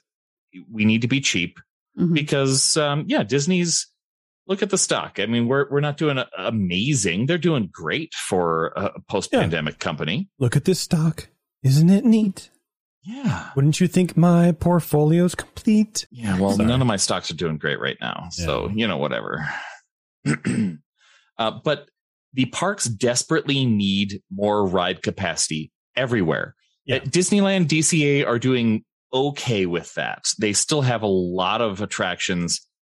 Disney World is suffering. They keep closing things and not adding new stuff, and more people keep going to it because, you know, freedom. Um, and um, Genie Plus is supposedly a hit, so we've got some money coming into the parks. Why not spend it? So I've created three categories of um, it, this is all my idea, completely mine. Okay. Three categories of ideas here. We've got the easy ideas that they're kind of a lock. This is what will probably be announced on those days. There's the maybe ideas where we're like, mm, maybe it, it could happen. And then there are the insane ideas. I, like I said earlier, I spent an hour looking through a, a whole bunch of uh, Reddits and uh, forum threads to find things. And a lot of the stuff overlaps. So thankfully, a, a lot of the rumors you hear are just random people building off of each other's momentum. Kind of like a few years ago, we had that whole Country Bear Jamboree is going to be closed at Walt Disney World because this. Right. And even Disney Parks blog had to come out and say, what are you doing? Shut up. No, we're not closing that. Well, and then the blog that started it was like, nope, they doubled down. Like, I stand by my reporting. And yeah. It never happened. And everyone right. forgot about it. Right. Yeah. Well, let's start with the easy stuff. So um, th- some things that will definitely happen in this this uh, this panel. Uh, Fantasmic will open in Disney Hollywood Studios. We'll just get a date because we have cast members hired. They're reported to be rehearsing right now. We just need a date to bring it back. It's going on at Disneyland. I finally saw it for the first time. So um, there we go. Tron, the Tron coaster will get its opening date, I hope, or at least a time frame. Who knows if it'll be within this calendar year? Don't know. It'll be fine. Uh, once that opens up, we'll get the Walt Disney World Railroad reopening, which has been closed for years because they had to reroute the track for Tron. Ah, yeah. We'll we'll get some timelines for Tiana's Bayou Adventure. Maybe get some extra content. Like, what are what are you actually planning to do with this ride? Are you going to replace all the old animatronics, or are you going to just kind of put some new new stuff in there? Why not? Nighttime spectaculars. Um, Happily Ever After at Magic Kingdom. Always well received, very elaborate show. And the Disney Enchantment show that they put on for the fiftieth anniversary, mm, kind of whatever. So I think we'll see some new, uh, we'll we'll see the return of Happily Ever After because, again, it's cheap and people like it. Right. But we'll also get a new Disneyland show. Oh. Yeah, I, I think we'll get something new at Disneyland. It's been a while since we've had anything, but as you mentioned earlier, there's the one hundred Years of Wonder or whatever it's called. It's one hundred years since the Disney company started. This version of the Disney, the you know Walt Disney Studios, Walt Disney Productions, it will probably celebrate that at Disneyland before Disney World. So there's it, there's a lot of speculation that we'll get a show that centers around that because all that happens in twenty twenty-three. And that would be a big deal for Disneyland to get a new show there.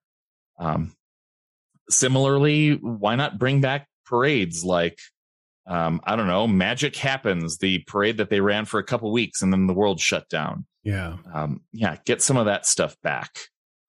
Magic uh, does happen, man. That's for sure. It, it sure does. Is that and, really what it's called? Magic Happens. Yeah. Because yeah. that's a lot like a saying. yeah, a negative saying. Yeah. I, I, I yeah. think I, I think we we had similar discussions. We all had similar discussions two years ago or three years ago. What year is it? Nobody I don't knows. Know. no, I barely um, know what day it is, dude. W- when they announced it, everybody went, Magic Happens? What a lame title. Now we're like, yes, bring back Magic Happens. Do it. um There's probably going to be a bunch of re- resort stuff at Walt Disney World. They've been doing a lot of work on the Grand Floridian.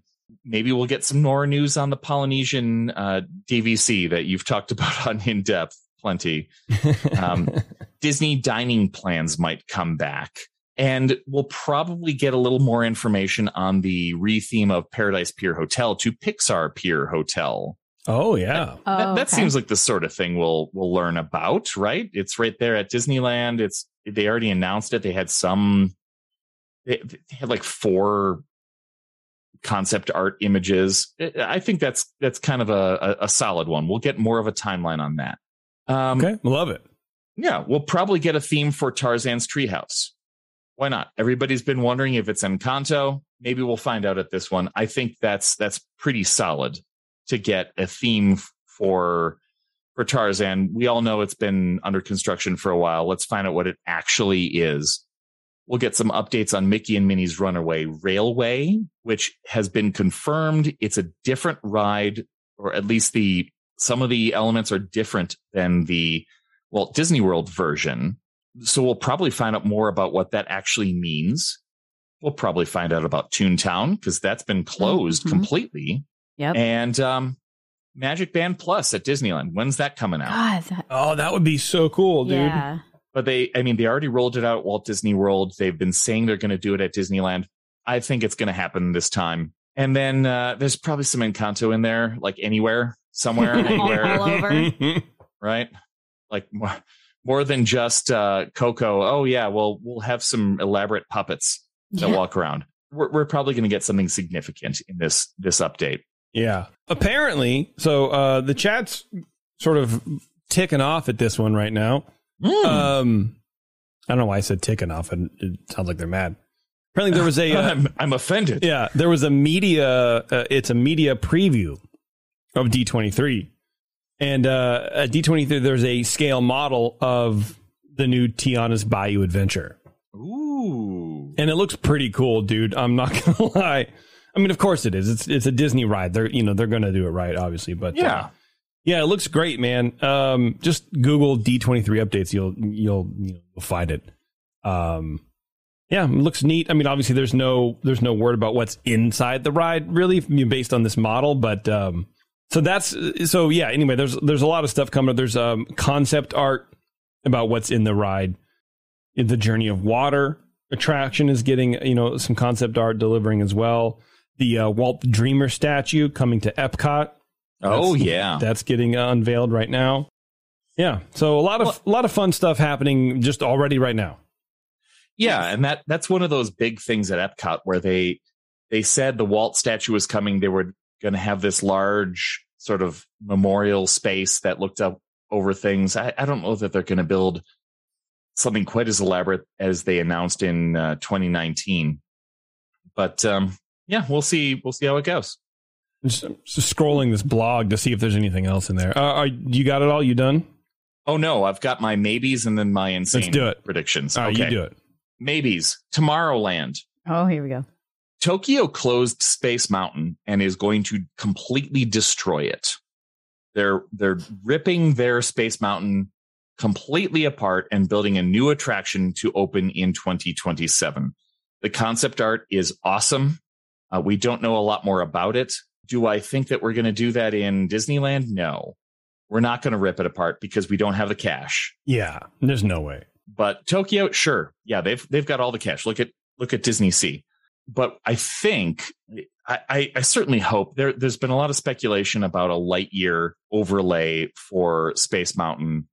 The movie did poorly. I don't yeah. know if they're going to continue with that, but I think it's it's worth. worth a look at. I, I mean, really, as far as attractions in in Disneyland, it, Space Mountain is pretty good because they did a complete rehaul of the track not that long ago. It's still very smooth compared to the Magic Kingdom's Space Mountain, which is still jerky as all hell. And uh, yeah, I don't know what's going to happen, but it, people are talking. Maybe they'll announce something. A light overlay isn't that exciting. People haven't been that excited about most of the overlays at Space Mountain, but we'll see what they do. The kind of bigger one at uh, Tomorrowland in Disneyland is the People Mover returning. It's been a rumor for a while now. Uh-huh, yeah. Now, it's a big rumor, but so was, like I mentioned earlier, so was closing Country Bear Jamboree or closing the Tiki Room. There's a lot of construction that needs to needs to go into it to make that track come back up to code. They've got to put in stairwells and like exit routes in case it goes down. They need to build rails. They need to reconstruct portions of the track and the buildings where rocket rods destroyed them. Yeah. I, I mean, it would be it would it would really please a lot of those um, unfavorable attendance mix folks. But is it really going to take up that much space or uh, that many people it, at Disney World? It really does. It does well because people see, oh, this is a short line. Oh, it's like fifteen minutes long. Let's do it. And I think we all know that Disneyland could benefit from having that there. It's more emotion. It's oh yeah, it's interesting. It's something that will eat more people, and it's more futuristic than a bunch of cars on a track. But it's expensive. I don't know how they're going to pull it off. They're not. Jeremy will owe me a hundred dollars. There we go. Yeah. The Innoventions slash Star Wars launch bay slash former Carousel of Progress Theater, all that stuff. Upstairs is getting a D V C lounge. We already know that, which is great. The Walt Disney World Resort has a couple of D V C lounges that are exclusive to members. It, they're they're they're big hits. They're great. Um, let's especially since we're adding a D V C hotel or, or chunk of the Disneyland hotel. Let, let's get some more perks for D V C members. What's going to go in downstairs? Something has to go in downstairs. That that's kind of a maybe. Are they going to put something in other than just seating for a weird angle of the fireworks? I don't know. Hmm. Uh, D C A. What happened to the Avengers e-ticket ride? Oh, yeah. Right. What happened to the Quinjet? Mm. Are we going to do something with it this time? I don't know. It's it's very expensive. We, the the concept that they threw out at us years ago was that you're going to get into a Quinjet and you're going to become you're going to personalize your own heroes.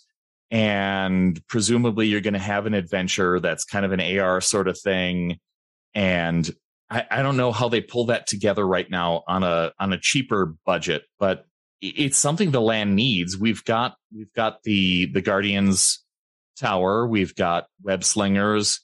Those are big attractions. They they attract a lot of people. Yeah. But they promised us something next generation, something huge. Right.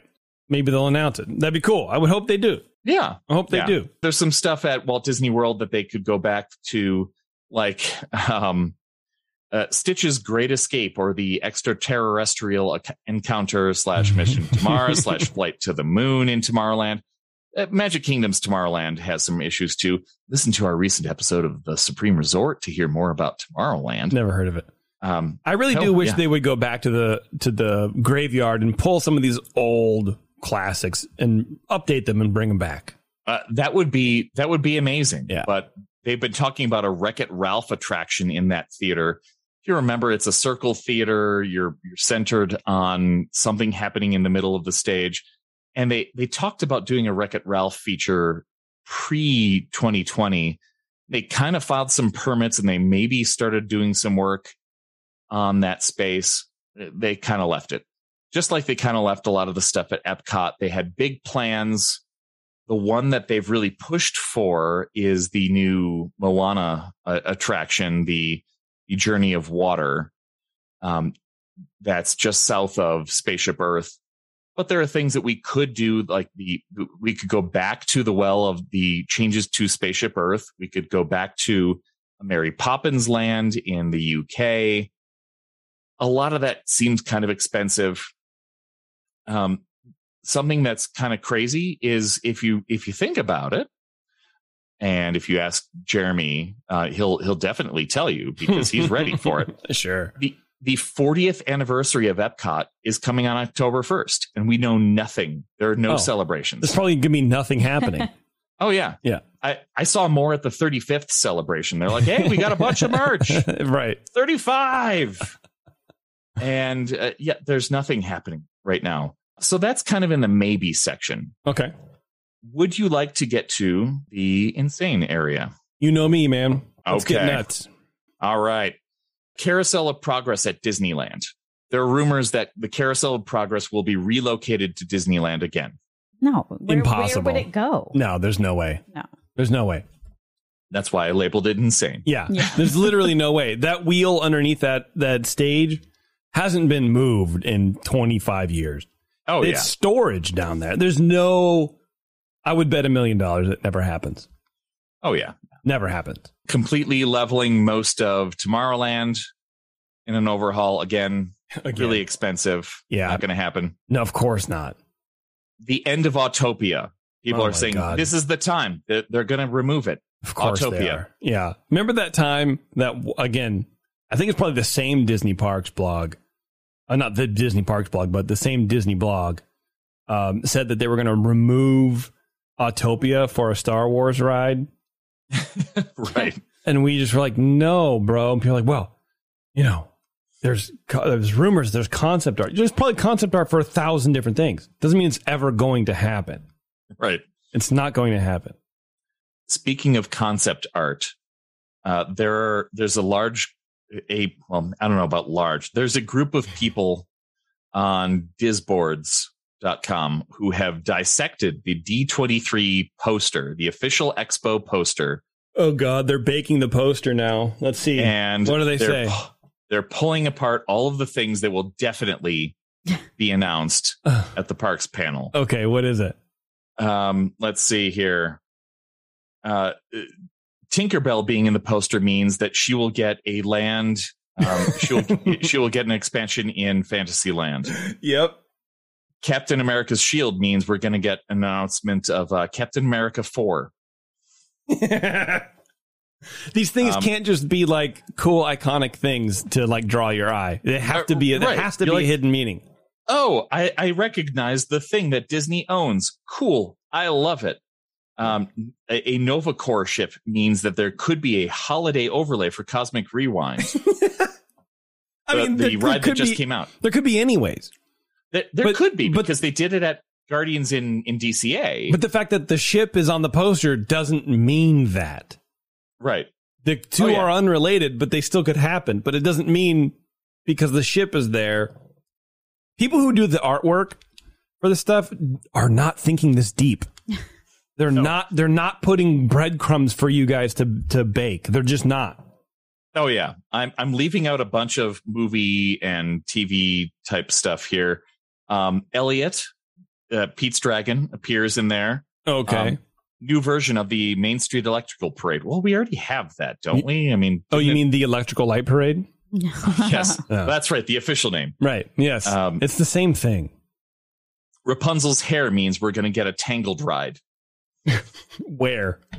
They're going to pull out. They're going to pull out uh, Smuggler's Run, and they're going to put on a Tangled ride. Yeah. Olga's Cantina um, will now be a Tangled ride. Uh, the the gargoyles from Haunted Mansion mean we're we're probably going to get the Hatbox Ghost in Haunted Mansion Magic Kingdom.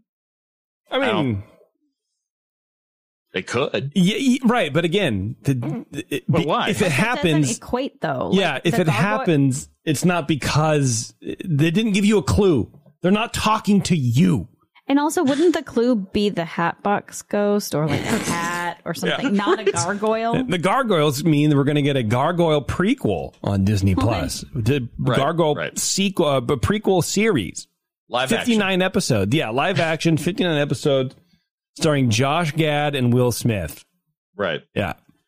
Um. Let's see. The Nautilus from twenty thousand Leagues Under the Sea and a squid's arm means we're going to get a new twenty thousand Leagues movie and probably updates to Trader Sam's.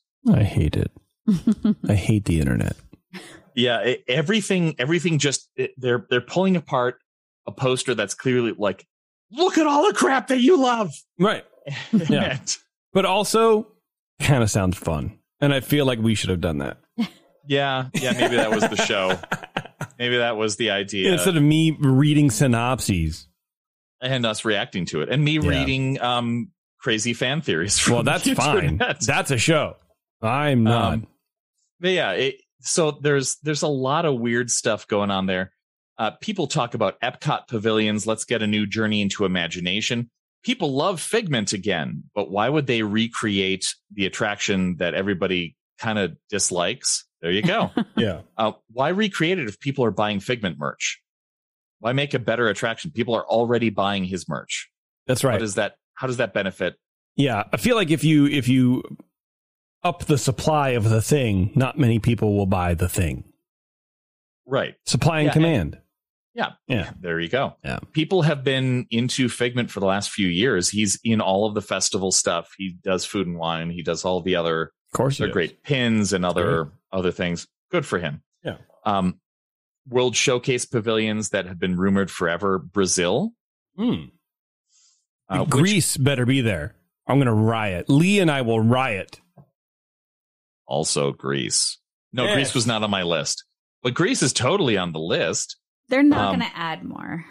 That's... Brazil has, has been Brazil. at the forefront for a long time. Who cares? Uh, Switzerland with a recreation of the Matterhorn, which is an old rumor. It's so old.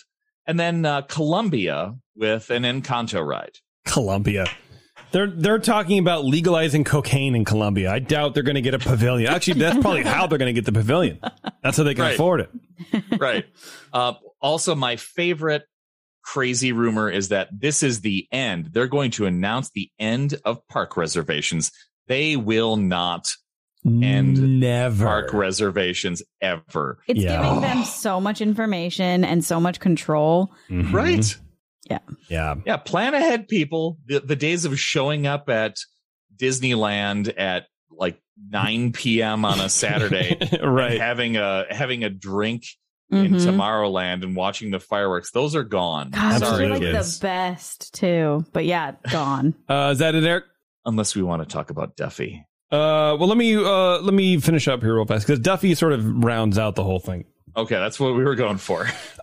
So a couple more things from the from the media preview of D twenty-three that are literally just happening right now. Uh, a Tiana-inspired restaurant is going to be coming to New Orleans Square in Disneyland.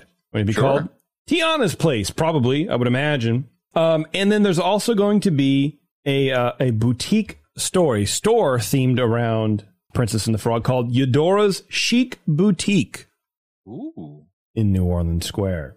And there's a concept art, which, you know, has like a bunch of knickknacks and stuff like that, too.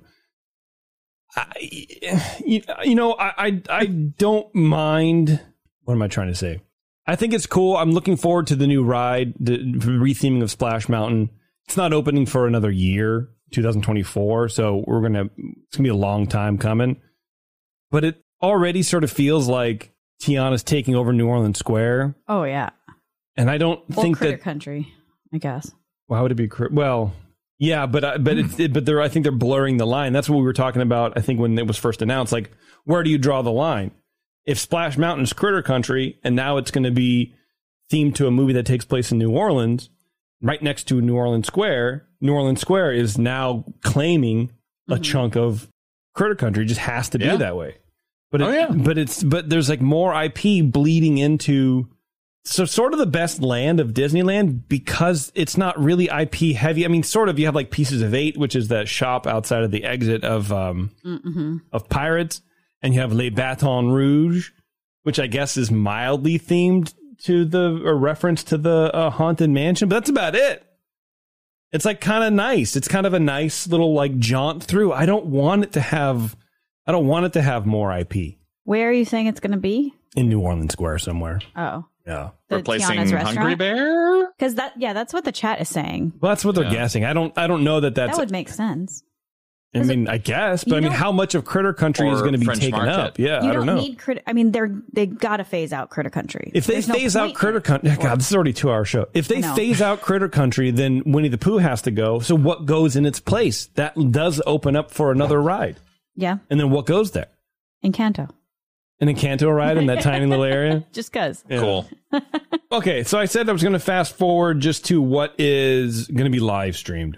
This is still on Saturday, guys. Uh, Walt Disney Imagineering, seventy years of making the impossible possible. That's at one p.m. For seventy years, Walt Disney Imagineering has blended imagination with cutting-edge technology to create groundbreaking experiences. So you're going to join Imagineers past and present as they discuss the core elements of storytelling and innovation. So, uh, Taryn, you need to watch that, and we'll get some um, some interview ideas. You know what I'm trying to say? What else is going to be live streamed at three forty-five is Explore the World with the Next Generation of National Geographic. Yeah. Yeah, sounds great, dude. You know what's weird, and this isn't going to be live streamed, but they're going to have a uh, American Horror Story Behind the Screams. This is a panel on Saturday, like four o'clock. Um, Fans will get inside details on how the show comes together, or fashion and horror intersect. It just seems really weird. And and they don't say American Horror Story. It says F X's A H S. Just using the abbreviation, because I was like, I had to think about it. Like, what are they? Oh, uh, yeah. I think that's okay. What people call it. I mean, that's what it says. Pretty on much. Like, yeah, but it's not the it's on Hulu. It's not the brand of. I don't know, man. I well, just, that's what I'm saying. I feel like they're hiding it on purpose. Possibly, be- but because I think, it's scary. Right. You don't see American Horror Story written anywhere anymore. It's just A H S. Oh, I see it all the time. You do? Yeah, it's on Hulu. No, yeah, on they Hulu. Started abbreviating The Simpsons too. The to the S's. No, they didn't. Shut up. Um, all right. That's that's all the live stream that's going to be happening, everybody. That's it. That was on Sunday, I guess. Were we on Sunday already? No. Were we? Yeah, that was it. All right. So how uh, are they? Yeah. we. So got, they're we rounding out. Well, right. Yeah, that's true. So on um, where did it go? On Sunday, September eleventh, um, you know, you have different panels at like six o'clock from six to seven. Um, but really the, the highlight, the roundup, the closeout on Sunday night is at four fifteen. Unfortunately, it's not going to be streamed, but it's the World of Duffy and Friends. Revealed. Revealed with an exclamation point. Eric, tell me about this. Uh, if you didn't know about Duffy, that's okay, because Duffy never really caught on in America. Um, I would love to do a full episode on Duffy someday. He's Japanese, right? He's a Japanese guy. Well, they tried to roll him out in America, but he really caught on in Japan. And there's a whole like pantheon of Duffy's friends that exist in Japan. There's even a specific like Olani uh, in in Hawaii character called Olumel that you can only get there in Hawaii. Um, it, it's a giant thing. People love uh, Duffy, but overseas. Here in yeah. America, they're like, well, no cares, hey. Dude. Yeah, he's just remember, a teddy bear. Right. Yeah. I remember seeing him like, why is there a teddy bear standing here at Epcot? Well, they, when they know, first tried rolling it out. They also had a gazebo for him that you can take pictures with Duffy on um, in Paradise Pier ah. next to um, that restaurant we could never get in. The Cove Bar. The Cove Bar. And I was oh. like, who? That was my first experience with Duffy. I was like, who is Duffy? Because he was never there. And then we right. finally saw him. We're like, oh, it's just, oh, it's the bear. And he's like Mickey's bear that he takes around the world on his adventures or whatever. I'm like, yeah, you're a grown man with a house and a car and you're married and you're taking your stuffed bear around with you, dude. What's up? I can relate. Yeah, me too, honestly. I'm just trying to be tough, guys, because I have my tank top on, so I feel very aggressive. This tank top will elevate your testosterone and make you hyper aggressive, guys. Sorry. Well, anyway, yeah, there's a panel on this, and there's a whole lot of stuff. They keep rolling out new versions of Duffy's Friends. They keep rolling out new Duffy Friends, and um, I wonder if there's there's there's a mine of content there. I wonder if it's just to um, find something that hits finally, find something that lands, or just to you know keep the money coming. Or in both. America, you mean? Yeah. Yeah, maybe. Because I I don't see him anymore. I don't see anybody rocking Duffy. Oh, yeah. The only people I see rocking Duffy are, um, you know, what I imagine are visitors from from Asia coming over. You know, I've seen people like carrying Duffy dolls like around. Mm-hmm. Well, maybe this is Duffy's big break. I love it. I think it'll be great. Bless yep. Duffy, dude. Up, up Duffy. There we go. Um. All right. Disney uh, D twenty-three panel. I think we covered most of it. Should we watch some of this and comment on it? We still haven't talked about it. We'll text about it, I guess. Let's Might be kind of that, fun. Yeah. I don't know. Yeah. Maybe I'll just do it. Because it's during the day. A lot of it's during the day. Eric has a real job. But maybe not on Saturday. Maybe on Saturday we should just do it. Eh, I don't know. I'll text. Anyway, whatever. Who cares? No one cares. All right. Thank you guys for tuning in. I really appreciate it. Uh, thanks, Taryn, for sweating it out with me in this studio. It's actually kind of cool in here now. Is it?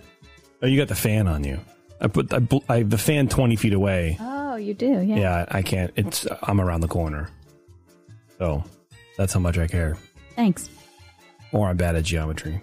All right. Thanks a lot, everybody, for tuning in. I appreciate it. And until next time. Oh, uh, we'll see you in the parks, but also uh, in depth will be probably be happening next week. So that'll be fun. All right. Thanks, guys. Uh, we'll see you.